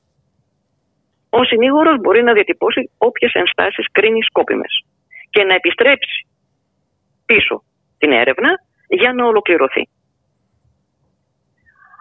Ξαναστέλλεται η έρευνα στο συνήγορο. Ο συνήγορος μπορεί να ξαναπροβάλει ενστάσεις. Ξέρετε πόσο καιρό μπορεί να κρατήσει αυτό, Χρόνια. Ή θα πρέπει να υποθέσω ότι οι ανακριτικοί υπάλληλοι της ελληνικής αστυνομίας είναι απολύτως ανεπαρκείς και δεν ξέρουν πώς να διεξάγουν μία ανάκριση, ή θα πρέπει να υποθέσω ότι είναι κακοπροαίρετοι και απλά αφήνουν να μεσολαβήσει πολύ μεγάλο χρονικό διάστημα μεταξύ ενός γεγονότος και, και της όποιας κύρωσης, εάν υπάρξει. Και θα σας πω κάτι. Όσο και να ολοκληρώσουμε με αυτό, ναι. διάστημα μεσολαβεί, γιατί πολλές φορές ε, οι παραλήψεις έγκυται στο ότι δεν έχουν εξεταστεί μάρτυρες πολίτες. Ξέρετε κάτι, η μνήμη ξεφοριάζει με το χρόνο. Άλλο να καλέσεις μάρτυρα λίγες μέρες μετά το συμβάν και άλλο 1,5 χρόνο μετά. Θεσμική έλεγχη και αντίβαρα λοιπόν για το Θεαθήνε. Να, μια ενδιαφέρουσα πτυχή της ε, τρίτης ελληνικής λοιπόν, δημοκρατίας μας. Ε, Ευχαριστώ λοιπόν, θερμά, ένα... ατυχώς δεν έχουμε άλλο Παρακά. χρόνο στη διάθεση Δεν έχουμε χρόνο, εντάξει. Καλό απόγευμα πολύ. από το Ράδιο Μέρα. Καλό απόγευμα, γεια σας. Όπου πέφτουν καρχαρίες βγαίνει αίμα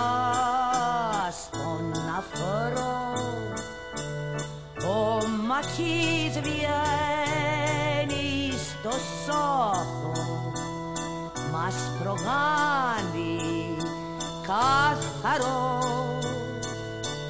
Τον μακίσαν δεν γνωρίζει ο ψηφάτσα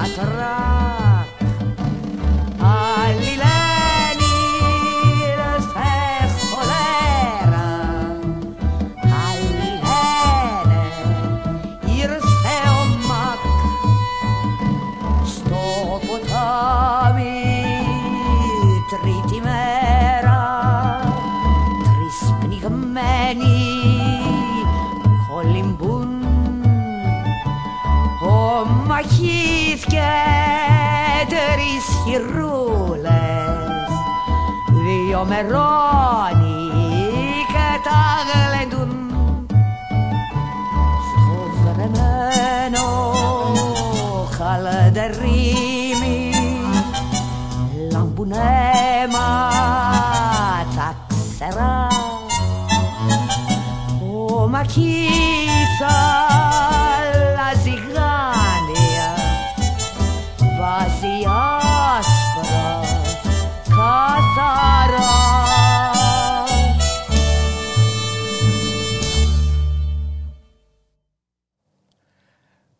Μερκούρη να τραγουδά Μπέρτολ Μπρέχτ. Ένα καλό μουσικό έναυσμα για να συζητήσουμε για τον πολιτισμό της μεταπολίτευσης. Γιατί τόσο βαθιές αλλαγές ε, δεν μπορούν να περιοριστούν ως συζήτηση μόνο στο πολιτικό επίπεδο. Και η συζήτηση αυτή χρειάζεται τη ματιά κοινωνικού ανθρωπολόγου. Εξού και απευθύνομαι στον αναπληρωτή καθηγητή του Πανεπιστημίου Κρήτης, κύριο Γιώργο Νικολακάκη, τον οποίο καλώς ορίζω στην εκπομπή. Καλό σας απόγευμα από το Ράδιο Μέρα. Ακουγόμαστε καθαρά; Ε, ελπίζω ναι. ωραιότατα. Υπάρχει μια ολόκληρη κίνηση στην ελληνική κοινωνία από το 1974 ε, και τα χρόνια που ακολουθούν που από τη μια μεταφράζεται σε άρση διαφόρων στεγανών πολιτικών και όχι μόνο υπάρχει λίγο αργότερα ο προσανατολισμός προς την ευρωπαϊκή ένταξη υπάρχει όμως και η επιθυμία σε περίοδο έξαρσης των κοινωνικών αγώνων άρθρωσης ενός ε, αντιηγεμονικού λόγου και στο πολιτισμικό πεδίο. Πώς θα τα αξιολογούσατε όλα αυτά ή πώς θα τα... ποια θα εντοπίζατε ως χαρακτηριστικές τους εκδηλώσεις; Κοιτάξτε, δεν καταλαβαίνω ποιο είναι το κεντρικό ερώτημα στο το ζήτημα. Το δηλαδή. κεντρικό ερώτημα είναι αν η ελληνική κοινωνία σε μια περίοδο πολιτικής αλλαγής και έξαρσης των ε, κοινωνικών αγώνων εκφράζει και μια κίνηση σε αυτό που ευρέως λέμε πολιτισμικό πεδίο με ποια χαρακτηριστικά; Ναι, επειδή το συνδέσατε με τη μεταπολίτευση, ε, επομένως δηλαδή με μια παλινόρθωση ας το πούμε της ε, δημοκρατίας το 60 ε, και αναρωτιέστε προφανώς ποια είναι η πορεία η οποία υπήρξε μετά το 1974, έτσι δεν είναι, αν το καταλαβαίνω καλά. Ναι, ναι. Ναι, νομίζω ότι, ε, κοιτάξτε, συνέβησαν πάρα πολλά πράγματα.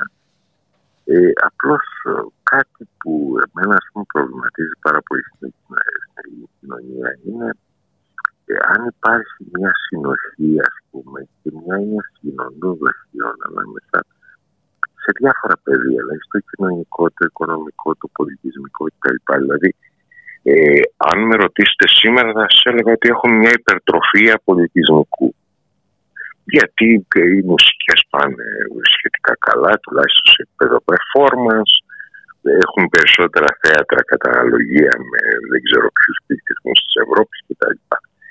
Ε, όλα τα άλλα όμως που θα πρέπει να είναι τα συνοντοδοχεία αυτής της ιστορίας ε, και για την ανατροφοδότηση και τροφοδότηση αλλά και για ε, οποιοδήποτε τύπο αναπαραγωγής κοινωνικής είναι προβληματικά. Ε, δηλαδή νιώθω ότι έχουμε μια υπερτροφία του πολιτισμικού στην Ελλάδα το οποίο είτε το πολιτικοποιούμε είτε το μυθοποιούμε κτλ. Ε, χαίρομαι που αναφερθήκατε στην Μερίνα Μερκούρη, δηλαδή ε, στην, ε, μια προσωπικότητα πούμε, που συμβόλησε τουλάχιστον στην περίοδο της μεταπολίτευσης, ας πούμε κάτι έτσι, πολύ ενδιαφέρον και αντιφατικό και ε, με όλα τα προβλήματα ας πούμε, τα οποία έχει. Ε, θέλω να πω ότι παρόλα αυτά η έννοια πούμε, του πολιτισμικού όταν ε, θέλει να διαμορφώσει την έννοια ενός πολιτισμού, ας το πούμε, νεοελληνικού της μεταπολίτευσης, ε, εκεί νομίζω ότι υπάρχει πρόβλημα γιατί βλέπω να υπάρχουν πολλές ρογμές, πολλές αντινομίες, πολλά πράγματα ας πούμε, τα οποία έχουν ένα μπρος και ένα πίσω ή ε, ένα βήμα μπρος και δύο βήματα πίσω. Ή το ίδιο το μπρος ε, είναι και το πίσω. Θα μπορούσε κανείς να μιλήσει ναι, ναι συνολικά ναι, για μια κίνηση ε, ευρύτατων περιθωριοποιημένων μέχρι τότε υποτελών μαζών τέλος πάντων οι οποίες βγαίνουν με μια διεκδικητικότητα στο προσκήνιο και κατά τούτο βέβαια στα πρώτα χρόνια της μεταπολίτευσης υπάρχει περισσότερη συνοχή από αυτή που περιγράφεται για το τώρα. Η τέχνη είναι πιο ναι, συντονισμένη με το αίσθημα της πολιτικής ε, ε, διεκδίκησης και της ριζοσπαστικοποίησης. Αλλά ταυτοχρόνως όλα αυτά είναι και μια πορεία ενσωμάτωσης ενσωμάτωσης με ένα νέο περισσότερο αντιπροσωπευτικό κράτος. Ναι, σίγουρα όμως ο πολιτισμός ήταν και λίγο ένα πεδίο το οποίο αφέθηκε κατά κάποιο τρόπο σε μια αριστερά, σε κάτι άλλο, γιατί δεν διέφερε τους κρατούντες. Ή θεωρούσαν ότι ας πούμε ήταν κάτι το οποίο εντάξει από τη στιγμή που είχαν ήδη κάτι επίσημο ας το πούμε το εξέφραζα κάποιοι συγκεκριμένοι θεσμοί όλο το άλλο μπορούσε να είναι το δράκι ή οτιδήποτε άλλο οι νέοι, ας πούμε, μουσική δημιουργία κτλ. Δεν τους πολύ απασχολούσε αυτό. Αντίθετα, θεωρούσαν ότι εκεί μπορούσε και να εκτονώνεται ένα δυναμικό μιας κοινωνίας, ας πούμε. Γιατί από τον Καζαντζίδη μέχρι οτιδήποτε μπορούσε να κάνει το δικό της, ενώ αυτοί κάναν το δικό τους από την άλλη πλευρά. Δηλαδή το ερώτημα είναι πότε επιχειρείται να γίνει μια σύνθεση ας πούμε, αυτών των πραγμάτων. Ε, διότι έχω την Του αίσθηση, κυρίαρχου δηλαδή, και του αντιγεμονικού. Του κυρίαρχου και του αντιγεμονικού, ναι. ναι. Δεν θέλω να επαναλάβω την ιστορία του Ρεμπέτ, δηλαδή του Τσάνι και του Σότι, του Μαμακάρη και του Σότι και τα λοιπά, διότι έχουν υποθεί πάρα πολλά πράγματα, τα οποία ε, συμφωνεί κανείς ή διαφωνεί, δεν έχει σημασία. Ε, δηλαδή πώς μια λαϊκή κουλτούρα ας πούμε, καλείται να μπει στα σαλόνια, να γίνει επίσημη, μη επίσημη. Η πραγματικότητα ποτέ δεν νομιμοποιείται ούτε ο Σότης τώρα, ας τα αφήσουμε αυτά είναι περισσότερο κάτι με το οποίο βαφκαλίζεται ας πούμε, η δεξιά, δηλαδή τον ενσωμάτωσε με έναν τρόπο. Θα σας παρακαλέσω Ε, μόνο να μιλάτε λίγο πιο δυνατά γιατί το ραδιόφωνο Ναι. είναι μπελαλίδικο πράγμα. Ναι, θέλω να πω δηλαδή ότι εγώ ούτε αυτό το πιστεύω, δηλαδή ότι η δεξιά κάποια στιγμή έβαλε στα σαλόνια το ρεμπέτικο και με το σιώτη ας πούμε το έκανε κάτι άλλο ή με το ζαμπέτα. Δεν το πιστεύω αυτό. Δεν μπορούσε να το χωνέψει αυτό το πράγμα ούτε να το ανέχει. Η δεξιά όχι. Ε, πάρα- Μήπως αυτός που μπόρεσε να είναι το μεγάλο χωνευτήρι ήταν το Πασόκ;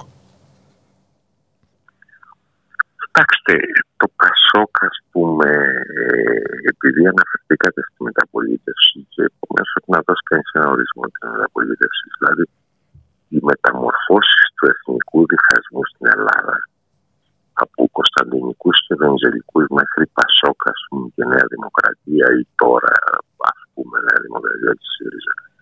Ε, νιώθει κανείς ότι έχεις ένα pattern, ας πούμε, εθνικού διχασμού, το οποίο δεν υπάρχει μόνο στην ελληνική κοινωνία, έχει σε άλλες αλλά ε, βλέπουμε και ποια είναι τα εργαλεία που χρησιμοποιεί κάθε πλευρά. Δηλαδή, σίγουρα η αριστερά έχει ένα πλεονέκτημα, ας πούμε, σε αυτό το πολιτισμικό παιδί το οποίο αναφερθήκατε. Αλλά διαρωτώ με αν, ε, ας τέλος ε, έτσι, της αποτίμησης που κάνουμε, είναι όντως έτσι. Δηλαδή, ε, το, το σκέφτομαι έτσι, δεν είναι κάτι που μπορεί να έχει κάνει μια εύκολη απάντηση. Ε, διότι, ξέρετε, μαζί ας πούμε με αυτά τα στερεότυπα τα οποία συζητάμε υπάρχει και ένα κοινωνικό γίγνεσθε που αλλάζει. Δεν είναι μια κοινωνία που αλλάζει.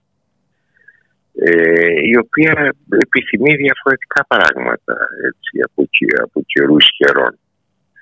Δηλαδή, θέλω Τι να είναι αυτό πω που ότι- κυρίως αλλάζει. Υπάρχει ανωδική κοινωνική κινητικότητα για ευρύτατα στρώματα. Υπάρχει μια Κοιτάξτε άμβλυνση να των δείτε. διαφορών πόλης και υπαίθρου. Υπάρχει ένας Αυτά μεγαλύτερος όλα- προσανατολισμός προς τη Δύση.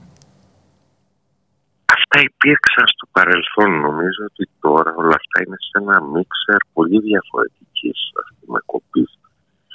Δηλαδή ε, όλοι ξαφνικά σαν να πέφτουν από τα σύννεφα γιατί ο Λέξ μάζεψε ας πούμε 25.000 ανθρώπους στο γήπεδο του Πανιωνίου. Και όταν ε, συζητήσεις με τη νέα γενιά, σου λέγαμε εμείς τον ξέρουμε τον Λαναρά, ας πούμε, τον Λέξ, δεν πήγαμε να βρούμε εισιτήρια, είχα, ήταν sold out, ας πούμε, και τα λοιπά. Και παρόλο που το είχε φτηνά 10 ευρώ και τα λοιπά, εγώ μου έλεγε μια κοπέλα της προάλλε, μια εβδομάδα πριν δεν μπορούσα να βρω εισιτήριο. ας πούμε. Και ξαφνικά όλοι πέφτουν από τα σύννεφα γιατί δεν ήξεραν ποιος ήταν ο Λέξ και το καθεξή, και αν είναι ράπερ ή αν είναι τράπερ. Δηλαδή, είναι μια συζήτηση η οποία είναι αδιέξοδη κατά τη γνώμη μου. Σημαίνει ότι είναι σαν να έχει χαθεί μια επαφή με την πραγματικότητα. Έτσι, γιατί σίγουρα ο Λέξη είναι μια πραγματικότητα. Μετά μπήκα, εγώ που δεν τον ήξερα, μπήκα για το στίχο του, κατάλαβα, ας πούμε, σε τι απευθύνεται. Τώρα δεν σου λέω ότι με εκφράζει ή ότι εγώ καταλαβαίνω πραγματικά τι είναι. Αλλά αντιλαμβάνομαι ότι αντιπροσωπεύει κάτι. Και το οποίο κανείς δεν μιλάει. Καταλάβατε. Μια επίγνωση τουλάχιστον ότι ζούμε σε μια πιο κατακαιρματισμένη πραγματικότητα ίσως θα μας έκανε όλους σοφότερους. Κοιτάξτε, ε, η, η μουσική, ο πολιτισμός, όλα αυτά στα οποία αναφερθήκατε, έχουν και ένα προσδιορισμό, θα λέγαμε, μιας εθνικής κουλτούρας. Επομένως, το μεγάλο ερώτημα αυτή τη στιγμή στην Ελλάδα είναι αν όντως είναι ικανή αυτή η κοινωνία να παράξει ας πούμε, μια εθνική κουλτούρα. Αν δηλαδή μπορεί να εξακολουθεί να διηγηθεί τον εαυτό της σαν μια χώρα, ας πούμε, η οποία θα έχει, δεν ξέρω τι, μια ε, τέτοια διάσταση. Ή αν ας πούμε καλείται σε μία γενιά ή σε μισή γενιά ή σε δύο γενιάς το πολύ να μεταβληθεί σε ένα χώρο, δηλαδή σε ένα προσδιοριστό πεδίο, στο οποίο θα συμβαίνουν διάφορα πράγματα, ας πούμε. Όσο ήμασταν χρονικά πιο κοντά στο 1974, έμοιαζε αυτή η κοινωνία ότι είχε τη ζωτικότητα να παραγάγει δικό της πολιτισμό και, μια, και με μια έντονη διεκδίκηση της ηθαγενικότητας. Δεν ξέρω ε, σε πόσο γερά ποδάρια πατούσε τότε αυτό. Σήμερα σίγουρα απέχουμε πάρα πολύ. Κοιτάξτε, λαογραφικά μπορεί κανείς να πει ότι και ο Θοδωράκης, ο Χατζηδάκης, ο Μούτσης, ο Ξαρχάκο κτλ. Και πολλοί άλλοι της ίδιας περίοδου. Ότι ήταν άνθρωποι που προσπάθησαν, ας πούμε, να συνδέσουν το λαϊκό και το πεπαιδευμένο κτλ. Και το έντεχνο, να το πω έτσι. Και να φτιάξουν μια καινούρια σύνθεση η οποία θα έδινε ένα εθνικό στίγμα, ας πούμε, πολιτισμού κτλ και θα μπορούσε να αφηγηθεί κάτι. Έτσι, τώρα ποια είναι η αφήγηση, αν θα είναι η μπάτσι, ας πούμε, που λέει ο Ξαρχάκος και τα λοιπά, ή ας πούμε το σιρτάκι του Θοδωράκη και τα λοιπά. Ε, δεν είμαι σίγουρος, δηλαδή του Μαρκόπουλου, ας πούμε, ο εθνολαϊκισμός του και τα λοιπά και οι ρίζες. Ναι, ενδιαφέροντα πράγματα είναι όλα αυτά από μια άποψη, ο Σαββόπουλος ακόμα. Ε, δεν είμαι σίγουρος όμως ότι επικοινωνούσαν ας πούμε, τη ζώσα πραγματικότητα της Ελλάδος. Ούτε τότε. Κυρίως, εγώ νομίζω ναι, ότι δεν επικοινωνούσαν. Δηλαδή, ε, όλοι αυτοί οι άνθρωποι ανήκαν πιο πολύ στην κουλτούρα του 60. Δηλαδή σε κάτι που ήταν ροκ και pop, ας πούμε, με την παλαιότερη εκδοχή της παγκοσμιοποίησης αλλά η μεταπολιτευτική τους διάσταση εμένα δεν με έπεισε ποτέ ότι μου έλεγε κάτι. Δηλαδή λειτουργούσε λίγο σαν νοσταλγία, λειτουργούσε κάτι σαν performance, λειτουργούσε κάτι σαν ε, το οποίο ε, θύμιζε κάτι, ε, παρήγαγε κάτι ας πούμε, το οποίο ήταν από νοσταλγικό μέχρι ξέρω τι. Αλλά δεν νομίζω ότι είχε την ίδια αφηγηματική δύναμη ε, που είχε ας πούμε η μουσική του Χαζηράκη, του Θεοδωράκη λοιπά, Ακόμα και του Ξαρχάκη την περίοδο του 1967. Δηλαδή εκεί που υπήρξε μια απόπειρα, ας πούμε, ίσως τελευταία, ε, να γίνει ένα είδος ας πούμε αναγέννησης ε, έτσι, ε, της ε, νεοελληνικής ας το πούμε σκηνής ε, με όχημα την νεολαία όπου μπορούσε να υποθεί κάτι, δηλαδή να συνδεθεί η μεγάλη ποιήση με τη μουσική και το τραγούδι, ε, να υποθούν κάποια πράγματα που δεν μπορούσαν να υποθούν αλλιώς. Ε, η Χούντα που ήρθε νομίζω ότι έβαλε μια ταφόπλακα σε αυτό. Ε, το Πασόκ πολιτιστικά με την εξαίρεση της Μελίνας που αναφέρει και μερικούς άλλους νομίζω ήταν μια απλή συνέχεια αυτών των πραγμάτων δηλαδή ε, της εξαθλίωσης του ελληνικού μικροαστισμού παρά τη μαζικότητα, παρά τις ε, προσπάθειες ας πούμε, που έκανε. Δηλαδή, ο ελληνικός διαφωτισμός, έχω την αίσθηση, ή αυτό που θα λέγαμε εισαγωγικά με ο ελληνικός διαφωτισμός, νομίζω ότι σταμάτησε το 67. Όταν δηλαδή ακόμα η κοινωνία μπορούσε να παρακολουθήσει ένα διεθνές γίγνεσθε που είχε τους Beatles, που είχε πολλά πράγματα, που είχε ας πούμε όλη αυτή την τρομακτική γενιά του 60. Φρα... Στην Ελλάδα αυτό το πράγμα στομώθηκε. Φράση κλειδί. Η εξαθλίωση του ελληνικού μικροαστισμού που μας βάζει αρκετά γόνιμα ερωτήματα για να τα πάρουμε για το σπίτι και σε ό,τι αφορά τον πολιτισμό της μεταπολίτευσης και πολύ περισσότερο για το σήμερα βέβαια που αυτός ο μικροαστισμός συμπιέζεται προς τα κάτω. Ευχαριστώ θερμά τον αναπληρωτή καθηγητή κοινωνικής ανθρωπολογίας του Πανεπιστημίου Κρήτης Γιώργο Νικολακάκη. Καλό απόγευμα από το Ραδιομέρα. Να είστε καλά.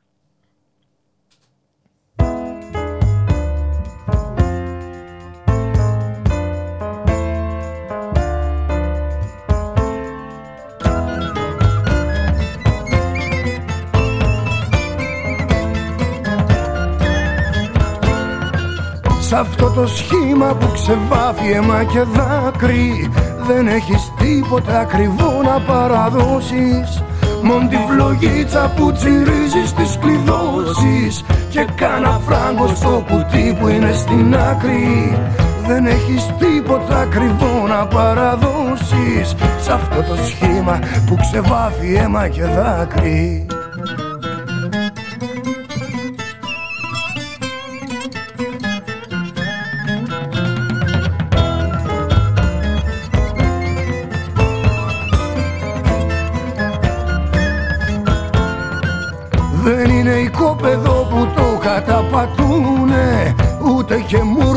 εθνική που επιστρέφει.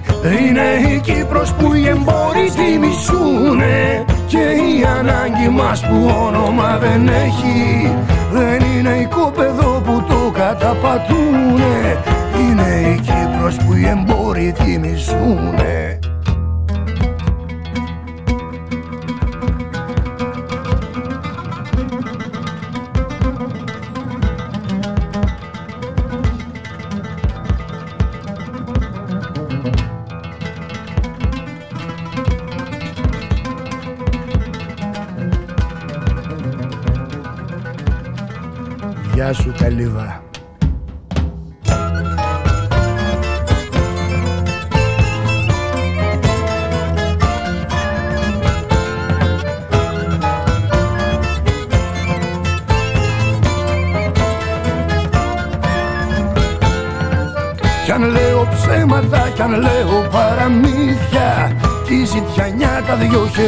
μου στραβώνει.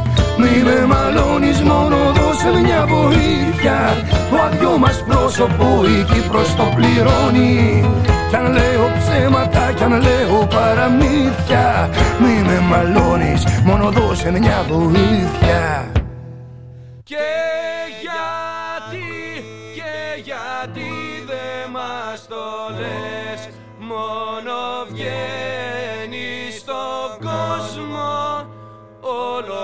Όλο κλάψες και ψευτιές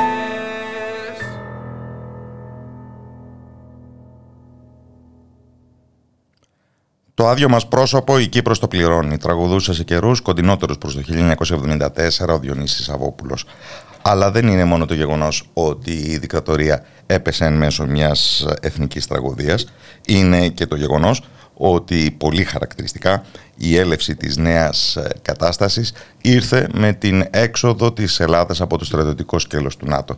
Για να μην μιλήσουμε βέβαια, όπως ήδη το κάναμε ε, σε αυτήν την εκπομπή προηγουμένως, για τον διάχυτο αντιμερικανισμό της περίοδου και το πόσο επίδικο ζήτημα ήταν λόγω χάρη το αν η πορεία για την επέτειο του Πολυτεχνείου θα καταλήξει μέχρι την Αμερικανική πρεσβεία.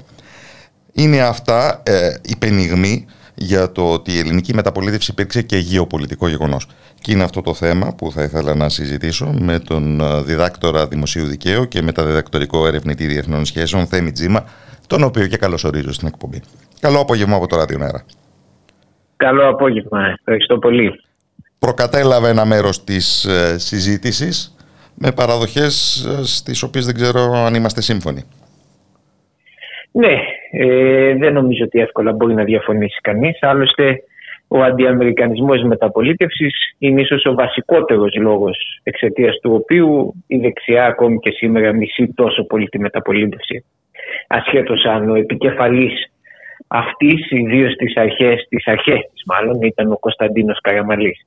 Ε, ναι, είχαν γραφτεί και αρκετά βιβλία ε, την εποχή εκείνη ε, που ακόμα ήταν πιο ζωντανή η πιθανότητα μιας πλήρους εξόδου της Ελλάδας από το δυτικό στρατόπεδο. τα κάψιμα αυτού του αντιαμερικανισμού στην πραγματικότητα ήταν εσωτερικά και εξωτερικά. Δηλαδή είχαμε μια εθνικοφροσύνη που ήταν η μαζική ιδεολογία της ε, Αμερικανοκρατίας ε, η οποία είχε καταρρεύσει στην Κύπρο με την αξιοπιστία των ενόπλων δυνάμεων ε, που ήταν και ο βασικός πυλώνας της εθνικοφροσύνης ή για να είμαι ακριβέστερος της ηγεσίας των ενόπλων δυνάμεων των ανωτάτων αξιωματικών και όχι μόνο φυσικά ε, να έχει εκμηδενιστεί και διεθνώς, στο διεθνοπολιτικό μάλλον επίπεδο ο ελληνικός λαός ξύπνησε ε, αντιλαμβανόμενος αυτό το οποίο Υποθέτω ότι υποψιαζόταν σε αρκετά μεγάλη κλίμακα, αλλά τέλος πάντων δεν αποτελούσε την επίσημη προσέγγιση, ότι η κατεύθυνση του από βορρά κινδύνου στην πραγματικότητα έχει αφήσει την ανατολική πλευρά του ελληνισμού παντελώς ακάλυπτη στον τουρκικό κίνδυνο. Άρα είχαμε μια κατάρρευση του διεθνοπολιτικού προσανατολισμού της χώρας της λαϊκές μάζες τόσο από τα μέσα λόγω της ανεπάρκειας και προδοσίας του συστήματος εξουσίας προς τα εθνικά συμφέροντα και από έξω με την έννοια ότι όλο αυτό το προστατευτικό πλαίσιο τον είπα και την ΝΑΤΟ αποδείχτηκε ε, ανύπαρκτο. Και είχαμε ένα ολόκληρο μεταεμφυλιακό καθεστώς το οποίο δομήθηκε ακριβώς πάνω ε, στην ένοπλη νίκη των ε, εθνικοφρόνων και την αμερικανική βοήθεια. Και Ε, με και την την κατάρρευσή του, ανατευτική το, το, το, το ιτημένο εαμικό μπλοκ διεκδικεί και σε μεγάλο βαθμό πετυχαίνει πρωτόγνωρες ελευθερίες. Ναι, ακριβώς. Και ε, ένα νικηφόρο μπλοκ το οποίο δεν πρέπει να ξεχνούμε ότι αφού νίκησε δια των όπλων ε, με βασική την Αμερικανική βοήθεια, ε, επέβαλε μια αναγκαστική συνένεση η οποία έχει αρχίσει να κλονίζεται και πάλι λόγω των εθνικών θεμάτων. Αλλά αυτό το οποίο αποτελούσε μια βασική πεποίθηση ενός τμήματος της αριστεράς και σταδιακώς της κεντροαριστεράς ότι δηλαδή η Αμερικανοκρατία διασφαλίζει την άρχουσα τάξη, την ολιγαρχία όπως λέγανε ήδη από το 1965 ε, έτσι σε μια του ομιλία ο Ανδρέας Παπανδρέου την ονοματίζει ως τέτοια στα εν μέσω Ιουλιανών. Αλλά όχι τα εθνικά συμφέροντα από, από πεποίθηση ενός μέρους του εκλογικού σώματος καθίσταται η ηγεμονική αντίληψη με τα γεγονότα στην Κύπρο. Εκεί λοιπόν ανοίγει ένα ζήτημα. Αν η Ελλάδα θα αλλάξει και σε ποιο βαθμό προσανατολισμό. Είναι τόσο μεγάλη η ισχύ αυτού του ζητήματος, ώστε αυτού του ρεύματο, ώστε όπως πολύ σωστά είπατε, επηρεάζει ακόμη και τον Κωνσταντίνο Καραμαλή. Ο οποίος κάνει ορισμένες κινήσεις που τότε φαινόταν ανεπαρκείς, αλλά σήμερα θα φάνταζαν εξόχως ριζοσπαστικές. Λοιπόν, και βεβαίως μας φτάνει ω καύσιμο με διαφορετικές εντάσεις ουσιαστικά ως το 90 και σβήνει το 95-96.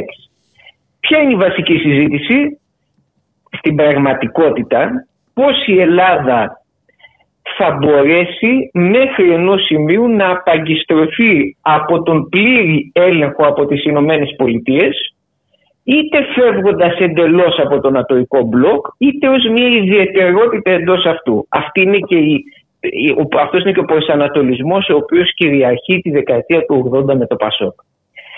Αυτή η προσέγγιση βασίζεται σε μια σειρά ορθολογικών, ασχέτως αν συμφωνεί ή διαφωνεί κανείς, βασίζεται σε μια σειρά ορθολογικών προσεγγίσεων και ενδύεται ένα συναισθηματικό μανδύα, ε, το εννοώ με την ουσιαστική έννοια του όρου, ε, όχι με την ε, ψεύτικη, δηλαδή δεν πρόκειται για κόλπο, για προπαγάνδα, ε, ο συναισθηματισμός αυτός, που έχει να κάνει με τόσα συνέβησαν στην Κύπρο. Ε, και η προσέγγιση αυτή λέει περίπου το εξής. Δεν έχουμε αυτή τη στιγμή τη δυνατότητα μιας πλήρους ρήξης με τις ΗΠΑ, ε, διότι η κυριαρχία τους έχει εμπεδοθεί εδώ και δεκαετίες, ελέγχουν τα σώματα ασφαλείας, τον τύπο, το στρατό, ακόμη και μετά τη μεταπολίτευση και αυτό το βλέπουμε και στις μέρες μας. Έχουμε τον διαρκώς παρόντα κίνδυνο της Τουρκίας. Άλλωστε μην ξεχνούμε ότι αμέσως μετά την Κύπρο η Τουρκία κυριολεκτικά αμέσως μετά ανοίγει ζήτημα Αιγαίου έχοντας πετύχει τους στόχους του στο ένα ζήτημα ξεκινά τη διεκδίκηση στο Αιγαίο. Λοιπόν, οπότε αφού δεν έχουμε αυτή τη δυνατότητα έτσι εκτίμησε η τότε ηγεσία α, του Πασόκ η οποία μπόρεσε και να επιβάλλει τη γραμμή της σε ένα πολύ μεγάλο μέρος ε, της ελληνικής κοινωνίας και του πολιτικού κόσμου θα είμαστε μια εξαίρεση. Θα είμαστε μια εξαίρεση προκειμένου να καθιστούμε διαρκώς σαφές στις Ηνωμένες Πολιτείες ότι αν δεν σταματήσουν την Τουρκία, εμείς θα διαλύσουμε την νοτιοανατολική πτέρυγα του ΝΑΤΟ. Αυτή είναι μια πολύ απλή φαινομενικά, αλλά πολύ σύνθετη στην εκτέλεσή της άσκηση. Δεν είναι Που υλοποιήθηκε πολύ συμβολικά στην κρίση του Μαρτίου του 1987 με το κλείσιμο Ακριβώς. της Αμερικανικής βάσης στη Νέα Μάκρη και την αποστολή του τότε Υπουργού Εξωτερικών Κάρολ Παπούλια στη Σόφια. Πολύ σωστά. Τη βραδιά Όπως της βεβαίως ελληνοτουρκικής τότε το- κρίσης. Το 87 υπάρχει και μια λεπτομέρεια, η πρόταση του πατρός Άσαντ για μεταστάθμιση ελληνικών πολεμικών αεροπλάνων στα στρατιωτικά αεροδρόμια της Συρίας. Μόνο που, μόνο που α, η περίοδος Πασόκ υπήρξε μια περίοδος ενσωμάτωσης σε δύο επίπεδα. Στο εσωτερικό επίπεδο είναι η ενσωμάτωση ε, στο κράτος, με ό,τι σημαίνει αυτό ε, των άλλοτε ιτημένων, των υποτελών, των όλο και πιο ανήσυχων και διεκδικητικών λαϊκών μαζών της ε, μεταπολίτευσης, το οποίο, το οποίο άφησε ένα βαριχνάρι και ενσωμάτωσης ταυτόχρονα σε αυτό που είναι το κεντρικό νομίζω στοιχείο της περίοδου της Τρίτης Δημοκρατίας, που είναι η ένταξη στους ευρωπαϊκούς θεσμούς. Και που όταν, αποτιμά, όταν αποτιμάται η Τρίτη Ελληνική Δημοκρατία, ε, είναι της μόδας τώρα αυτό να γίνεται πολύ επικριτικά, πάντα βγαίνει έξω από το κάδρο το κεντρικό γεγονός της. Ε, έχετε δίκιο. Έτσι είναι. Και το πρώτο στοιχείο που βάζετε, της ενσωμάτωσης των πρώην ηττημένων στο κράτος, για να το δούμε στην, στον κεντρικό του Αυτό είναι η ΑΝΟΣ. Έχει δύο όψεις. Ναι. Ε, από τη μια έχει την όψη της προσδοκόμενης επί δεκαετίες κοινωνικής κινητικότητας προς τα πάνω που ήταν ένα δίκαιο αίτημα και αναγκαίο για την κοινωνική συνοχή και από την άλλη είναι η σταδιακή ε, ανάπτυξη φαινομένων ενσωμάτωσης σε πρακτικές τις οποίες έκανε, έπρατε, όχι σε όλες τις πρακτικές, αλλά σε ένα εύρος των πρακτικών της άλλης πλευράς. Με αποτέλεσμα τη συντηρητικοποίηση, τον εκφυλισμό, ε, φαινόμενα διαφάνειας, διαφθοράς, εκφυλισμού κτλ. Έχετε πολύ δίκιο. Και αυτό που λέτε για τα σοσιαλιστικά κόμματα είναι ένα ακόμη άλλο το πρόβλημα θυμάμαι ένα κείμενο του Γκόρκι τη δεκαετία του 30 που αναρωτιέται σε κάποια του ομιλία πώς μπορούν οι επαναστάτες να νικήσουν το, αυτόν τον τρομακτικό νόμο της καθημερινότητας η οποία φύρει κάθε επαναστατική εκμάδα. Ε, είναι η πραγματικότητα της επιτυχίας η οποία φέρνει την αποτυχία, φέρνει τον εκφυλισμό. Α, αυτό το Πασόκ δεν μπόρεσε να απαντήσει αποτελεσματικά. Και πολύ λίγα κόμματα έχουν κατορθώσει έως και κανένα, αλλά τέλος πάντων πολύ λίγα να απαντήσουν αποτελεσματικά. Το δεύτερο το οποίο λέτε είναι επίσης σωστό. Ε, ξεκινούμε με μια προσπάθεια εξαίρεσης ε, μέσα στους θεσμούς αυτούς με εμβληματικές περιπτώσεις, πολύ γνωστές, ε, για να θυμηθούμε υπόθεση κορεατικού τζάμπο, υπόθεση για Ρουζέλσκι. Τα βέτο του Ανδρέα ε, Παπανδρέου και ταυτοχρόνως ναι. την διεκδίκηση των μεσογειακών ολοκληρωμένων προγραμμάτων. Ακριβώς. Ο Ανδρέας Παπανδρέου λοιπόν και τον Πασόκ προσανατολίζεται προς έναν ειδικό ρόλο της Ελλάδας εντό τη Δύση. Το γιατί χωρά πολλές ερμηνείες. Ξέρουμε όμως ότι ο Ανδρέας Παπανδρέου θεωρούσε ότι η Σοβιετική Ένωση θα κατέρεε.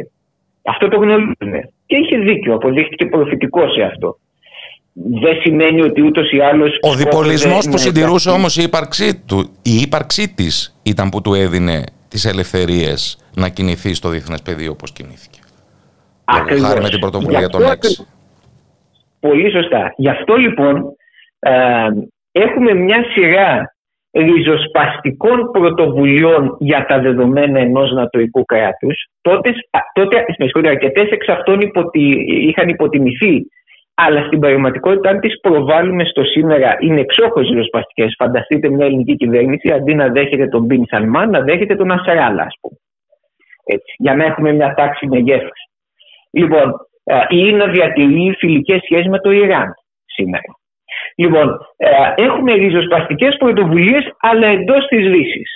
Τα κάψιμα αυτής της πολιτικής φτάνουν μέχρι περίπου το 1995 σε σχέση με το ε, ζήτημα του εφηλίου πολέμου στην Ιουγκοσλαβία, όπου η Ελλάδα συμπεριφέρεται με έναν τρόπο πολύ φιλικό ε, και κόντρα στις νατοικές της υποχρεώσεις προς τους Σέρβους και αρχίζει να ξεθεμελιώνεται πια ε, από το 1996 και μετά όταν ο επελάβων εξυγχρονισμός ξεκαθαρίζει ότι θεωρεί αρνητικό αυτό το καθεστώς εξαίρεσης της Ελλάδας εντός της Δύσης και πατάει και πάνω στο γεγονός της ήδη συντελεστής αποσύνδεση Σοβιετικής Ένωσης.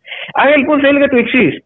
Η μεταπολίτευση είναι ένα ρήγμα στο διεθνοπολιτικό προσανατολισμό της χώρας, ρίχνει φως στο αδιέξοδο της Αμερικανοκρατίας δείχνει ότι δεν σε προστατεύει, εσύ προστατεύεις τα αμερικανικά συμφέροντα στην Νοτιοανατολική Μεσόγειο, όχι αυτά εσένα. Αυτό με έναν τρόπο τόσο καθαρό όσο μετά το 22 η στάση των συμμάχων περνά στον ελληνικό λαό στις μεγάλες μάζες, διαμορφώνει μια γενιά στελεχών τα οποία δεν είναι διατεθειμένα να έρθουν σε πλήρη ρήξη αλλά βλέπουν με καχυποψία ιδίως στις Ηνωμένες Πολιτείες. εξού και βλέπουμε αρκετούς αντιαμερικανούς να γίνονται έφερνοι ευρωπαϊστές θεωρώντας ότι εκεί θα βρουν έναν άλλον διεθνοπολιτικό πόλο ικανό να ανταγωνιστεί την ισχύ των ΗΠΑ και ανατρέπεται όταν μετά την αποσύνθεση της Σοβιετικής Ένωσης ένα μεγάλο μέρος της κομμουνιστικής αριστεράς το οποίο έχει μάθει να βλέπει τη λύση να έρχεται απ' έξω και δεν εμπιστεύεται τον εθνικό δρόμο βρίσκεται σε πλήρες αδιέξοδο και συμβιβάζεται και όταν το σύστημα με πάρα πολλούς τρόπους από εξαγορές μέχρι την, ε, τη δυνατότητα η ιδεολογία του να καθίσταται πιστική κτλ. βάζει στο χέρι πρώτα το Πασόκ και μετά και τον, όπως αποδείχτηκε και ε, το, το ΣΥΡΙΖΑ ως κομμάτι της κομμουνιστικής αριστεράς. Εμπεδώνοντας έτσι τον, α, τη συλλογιστική που λέει ότι έχουμε καπιταλιστικές δυνάμεις παντού και εξ αυτών η καλύτερη καπιταλιστική δύναμη είναι οι Ηνωμένες Πολιτείες. Άρα θα είμαστε εκεί. Σαν να έκλεισε ένας κύκλος. Με αδιέξοδο τρόπο. Ο οποίος, ακριβώς, ο οποίος κατά τη γνώμη μου θα ξαναανοίξει, θα ανοίξει ένας καινούριος κύκλος όταν και πάλι τα αδιέξοδα αυτής της πολιτικής θα φανούν στο πλαίσιο της ενεξελίξη παγκόσμιας αντιπαράθεσης. Σήμα κοντά θα έλεγε κανείς. Ευχαριστώ ναι. θερμά τον ε, διδάκτορα Δημοσίου Δικαίου Θέμη Τζίμα. Καλό απόγευμα από το Ράδιο Μέρα. Σας ευχαριστώ πολύ. Να είστε καλά.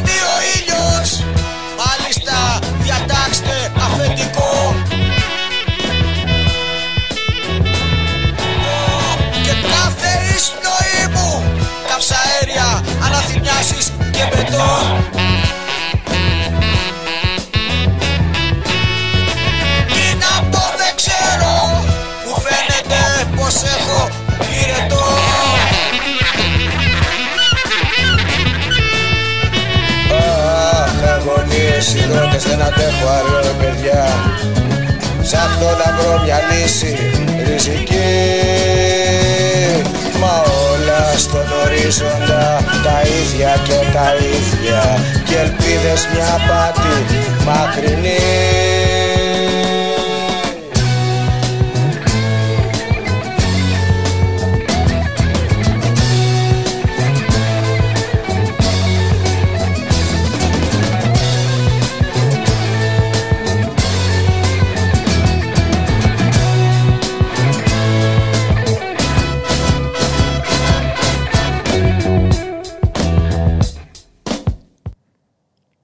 Τον αναγνωρίσατε, Δημήτρης Πουλικάκος. Σκόνη Πέτρες Λάσπη.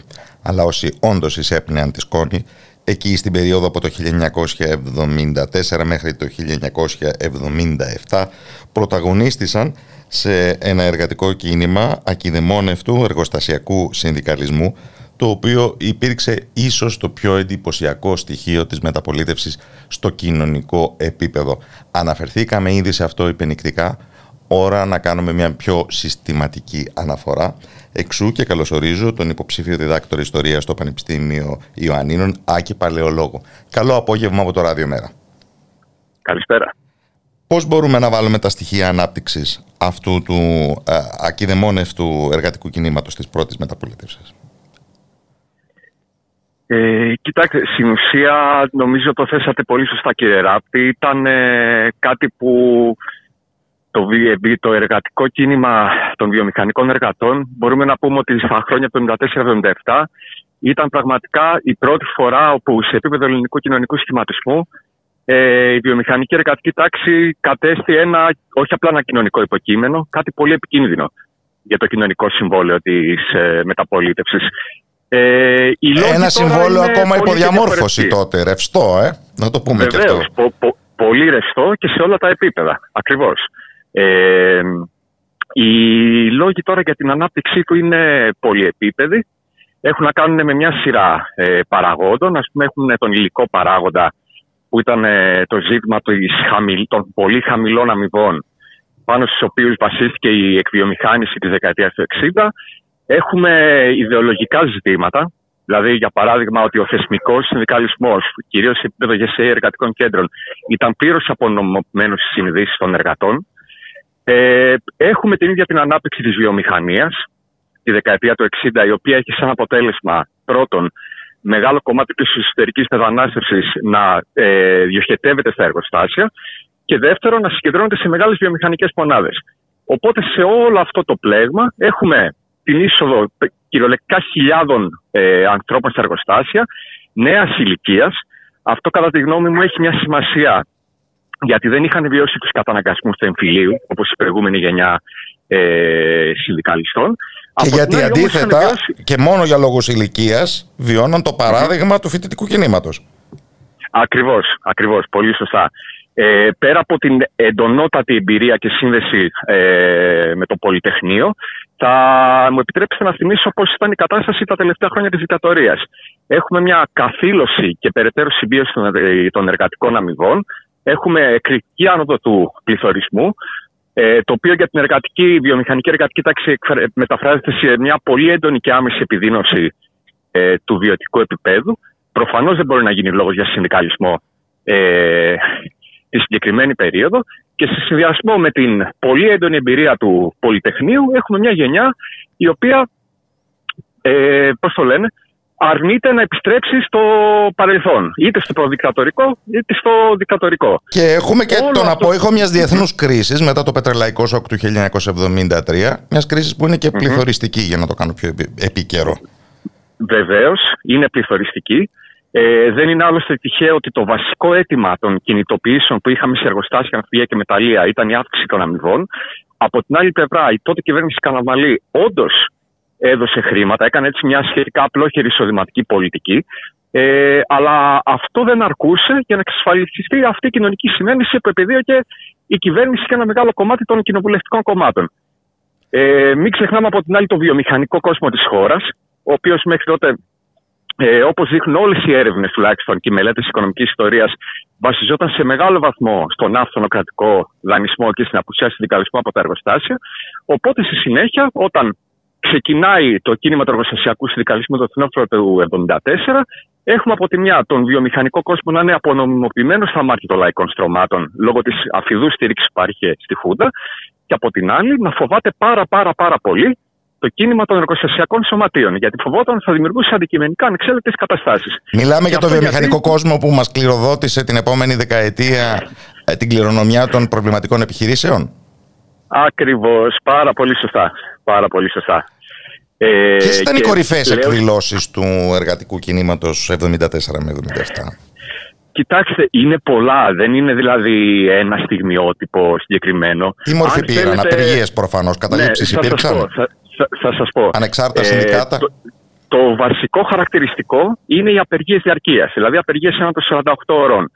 Και έχουμε πραγματικά πολλές πολύ μεγάλες απεργίες, πολλές εξ αυτών άνω και των 100 ημερών. Λόγω του περιορισμένου χρόνου, επίτηδες δεν λέω παραδείγματα για να μην ε, σας κουράσω. Ε, σκεφτείτε ότι στην προσωπική μου έρευνα έχω καταγράψει 355 εργοστασιακές κινητοποίησεις μεταξύ 74 και 81, την περίοδο που ορίζουμε ως πρώιμη μεταπολίτευση. Εξ αυτών το 40% ήταν απεργίες διαρκείας. Έχουμε και καταλήψεις, όχι πολλές. Έχουμε 10 καταλήψεις ε, συνολικά την, ε, ίδια περίοδο. Ε, αλλά η κυρίαρχη μορφή ήταν η απεργία διαρκείας. Ακολουθούσαν οι πιο σύντομες απεργίες και οι στάσεις εργασίας. Αλλά αυτό που κατά τη γνώμη μου είναι πολύ πολύ βασικό δεν είναι τόσο η διάρκεια των κινητοποιήσεων. Είναι ότι το εργοστασιακό κίνημα κατέβαλε πολύ εργόδει προσπάθειες να συνδεθεί με την τοπική κοινωνία και να αποσπάσει τη συμπαράστασή της.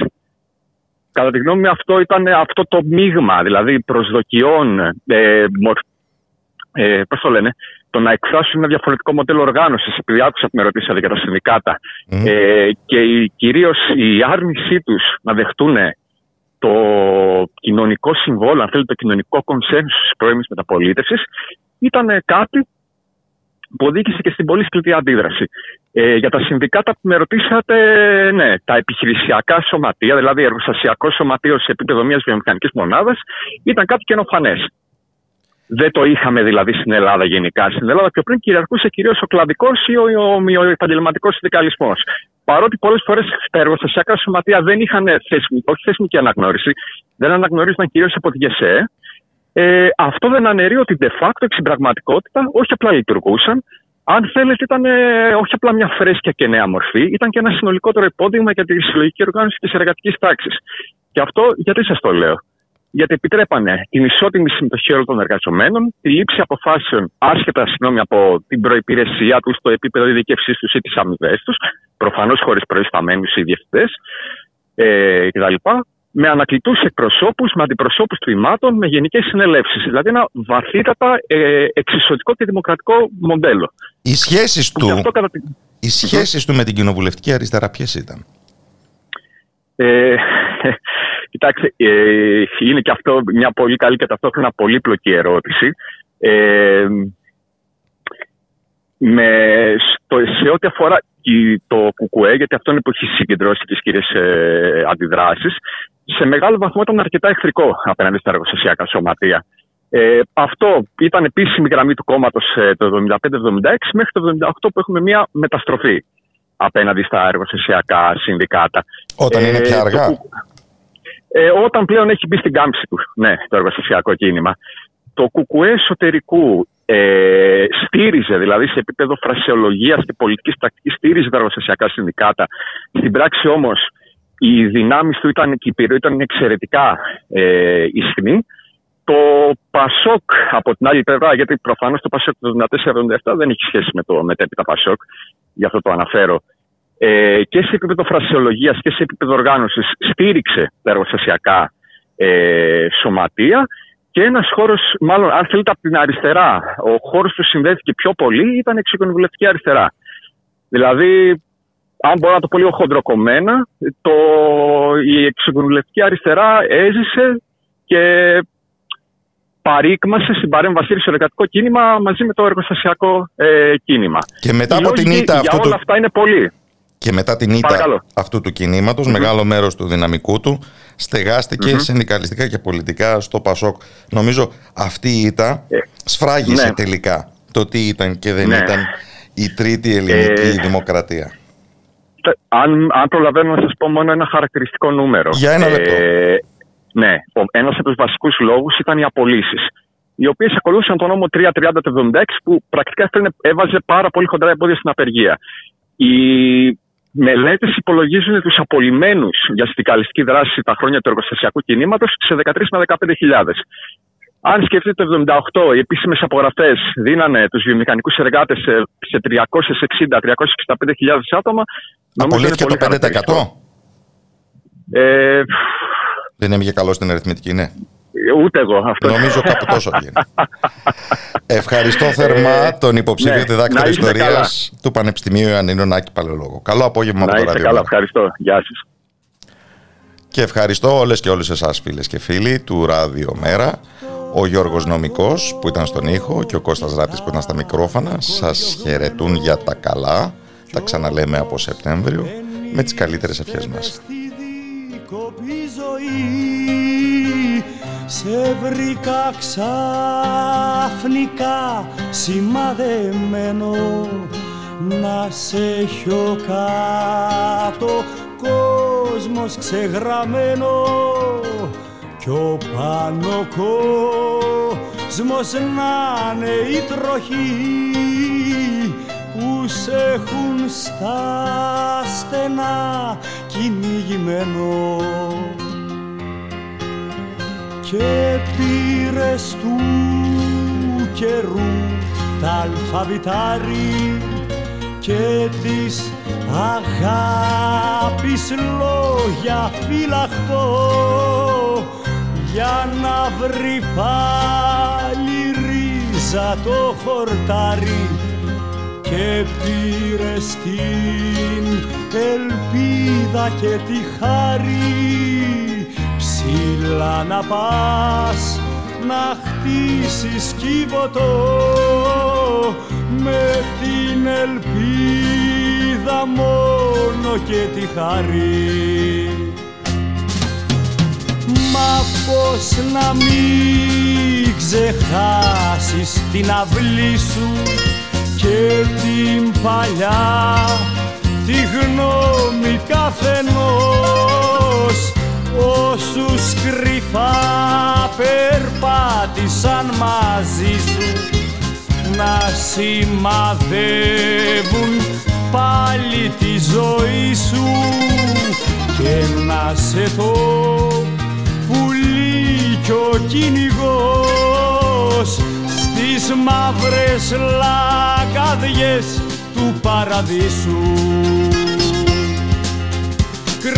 κρυφά και φανερά σ' ακολουθούνε οι συμμορίες κι οι βασανιστές.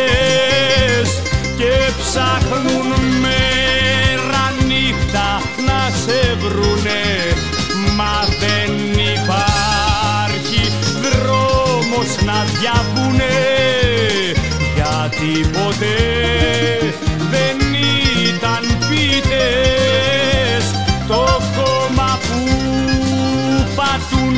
να προσκυνούνε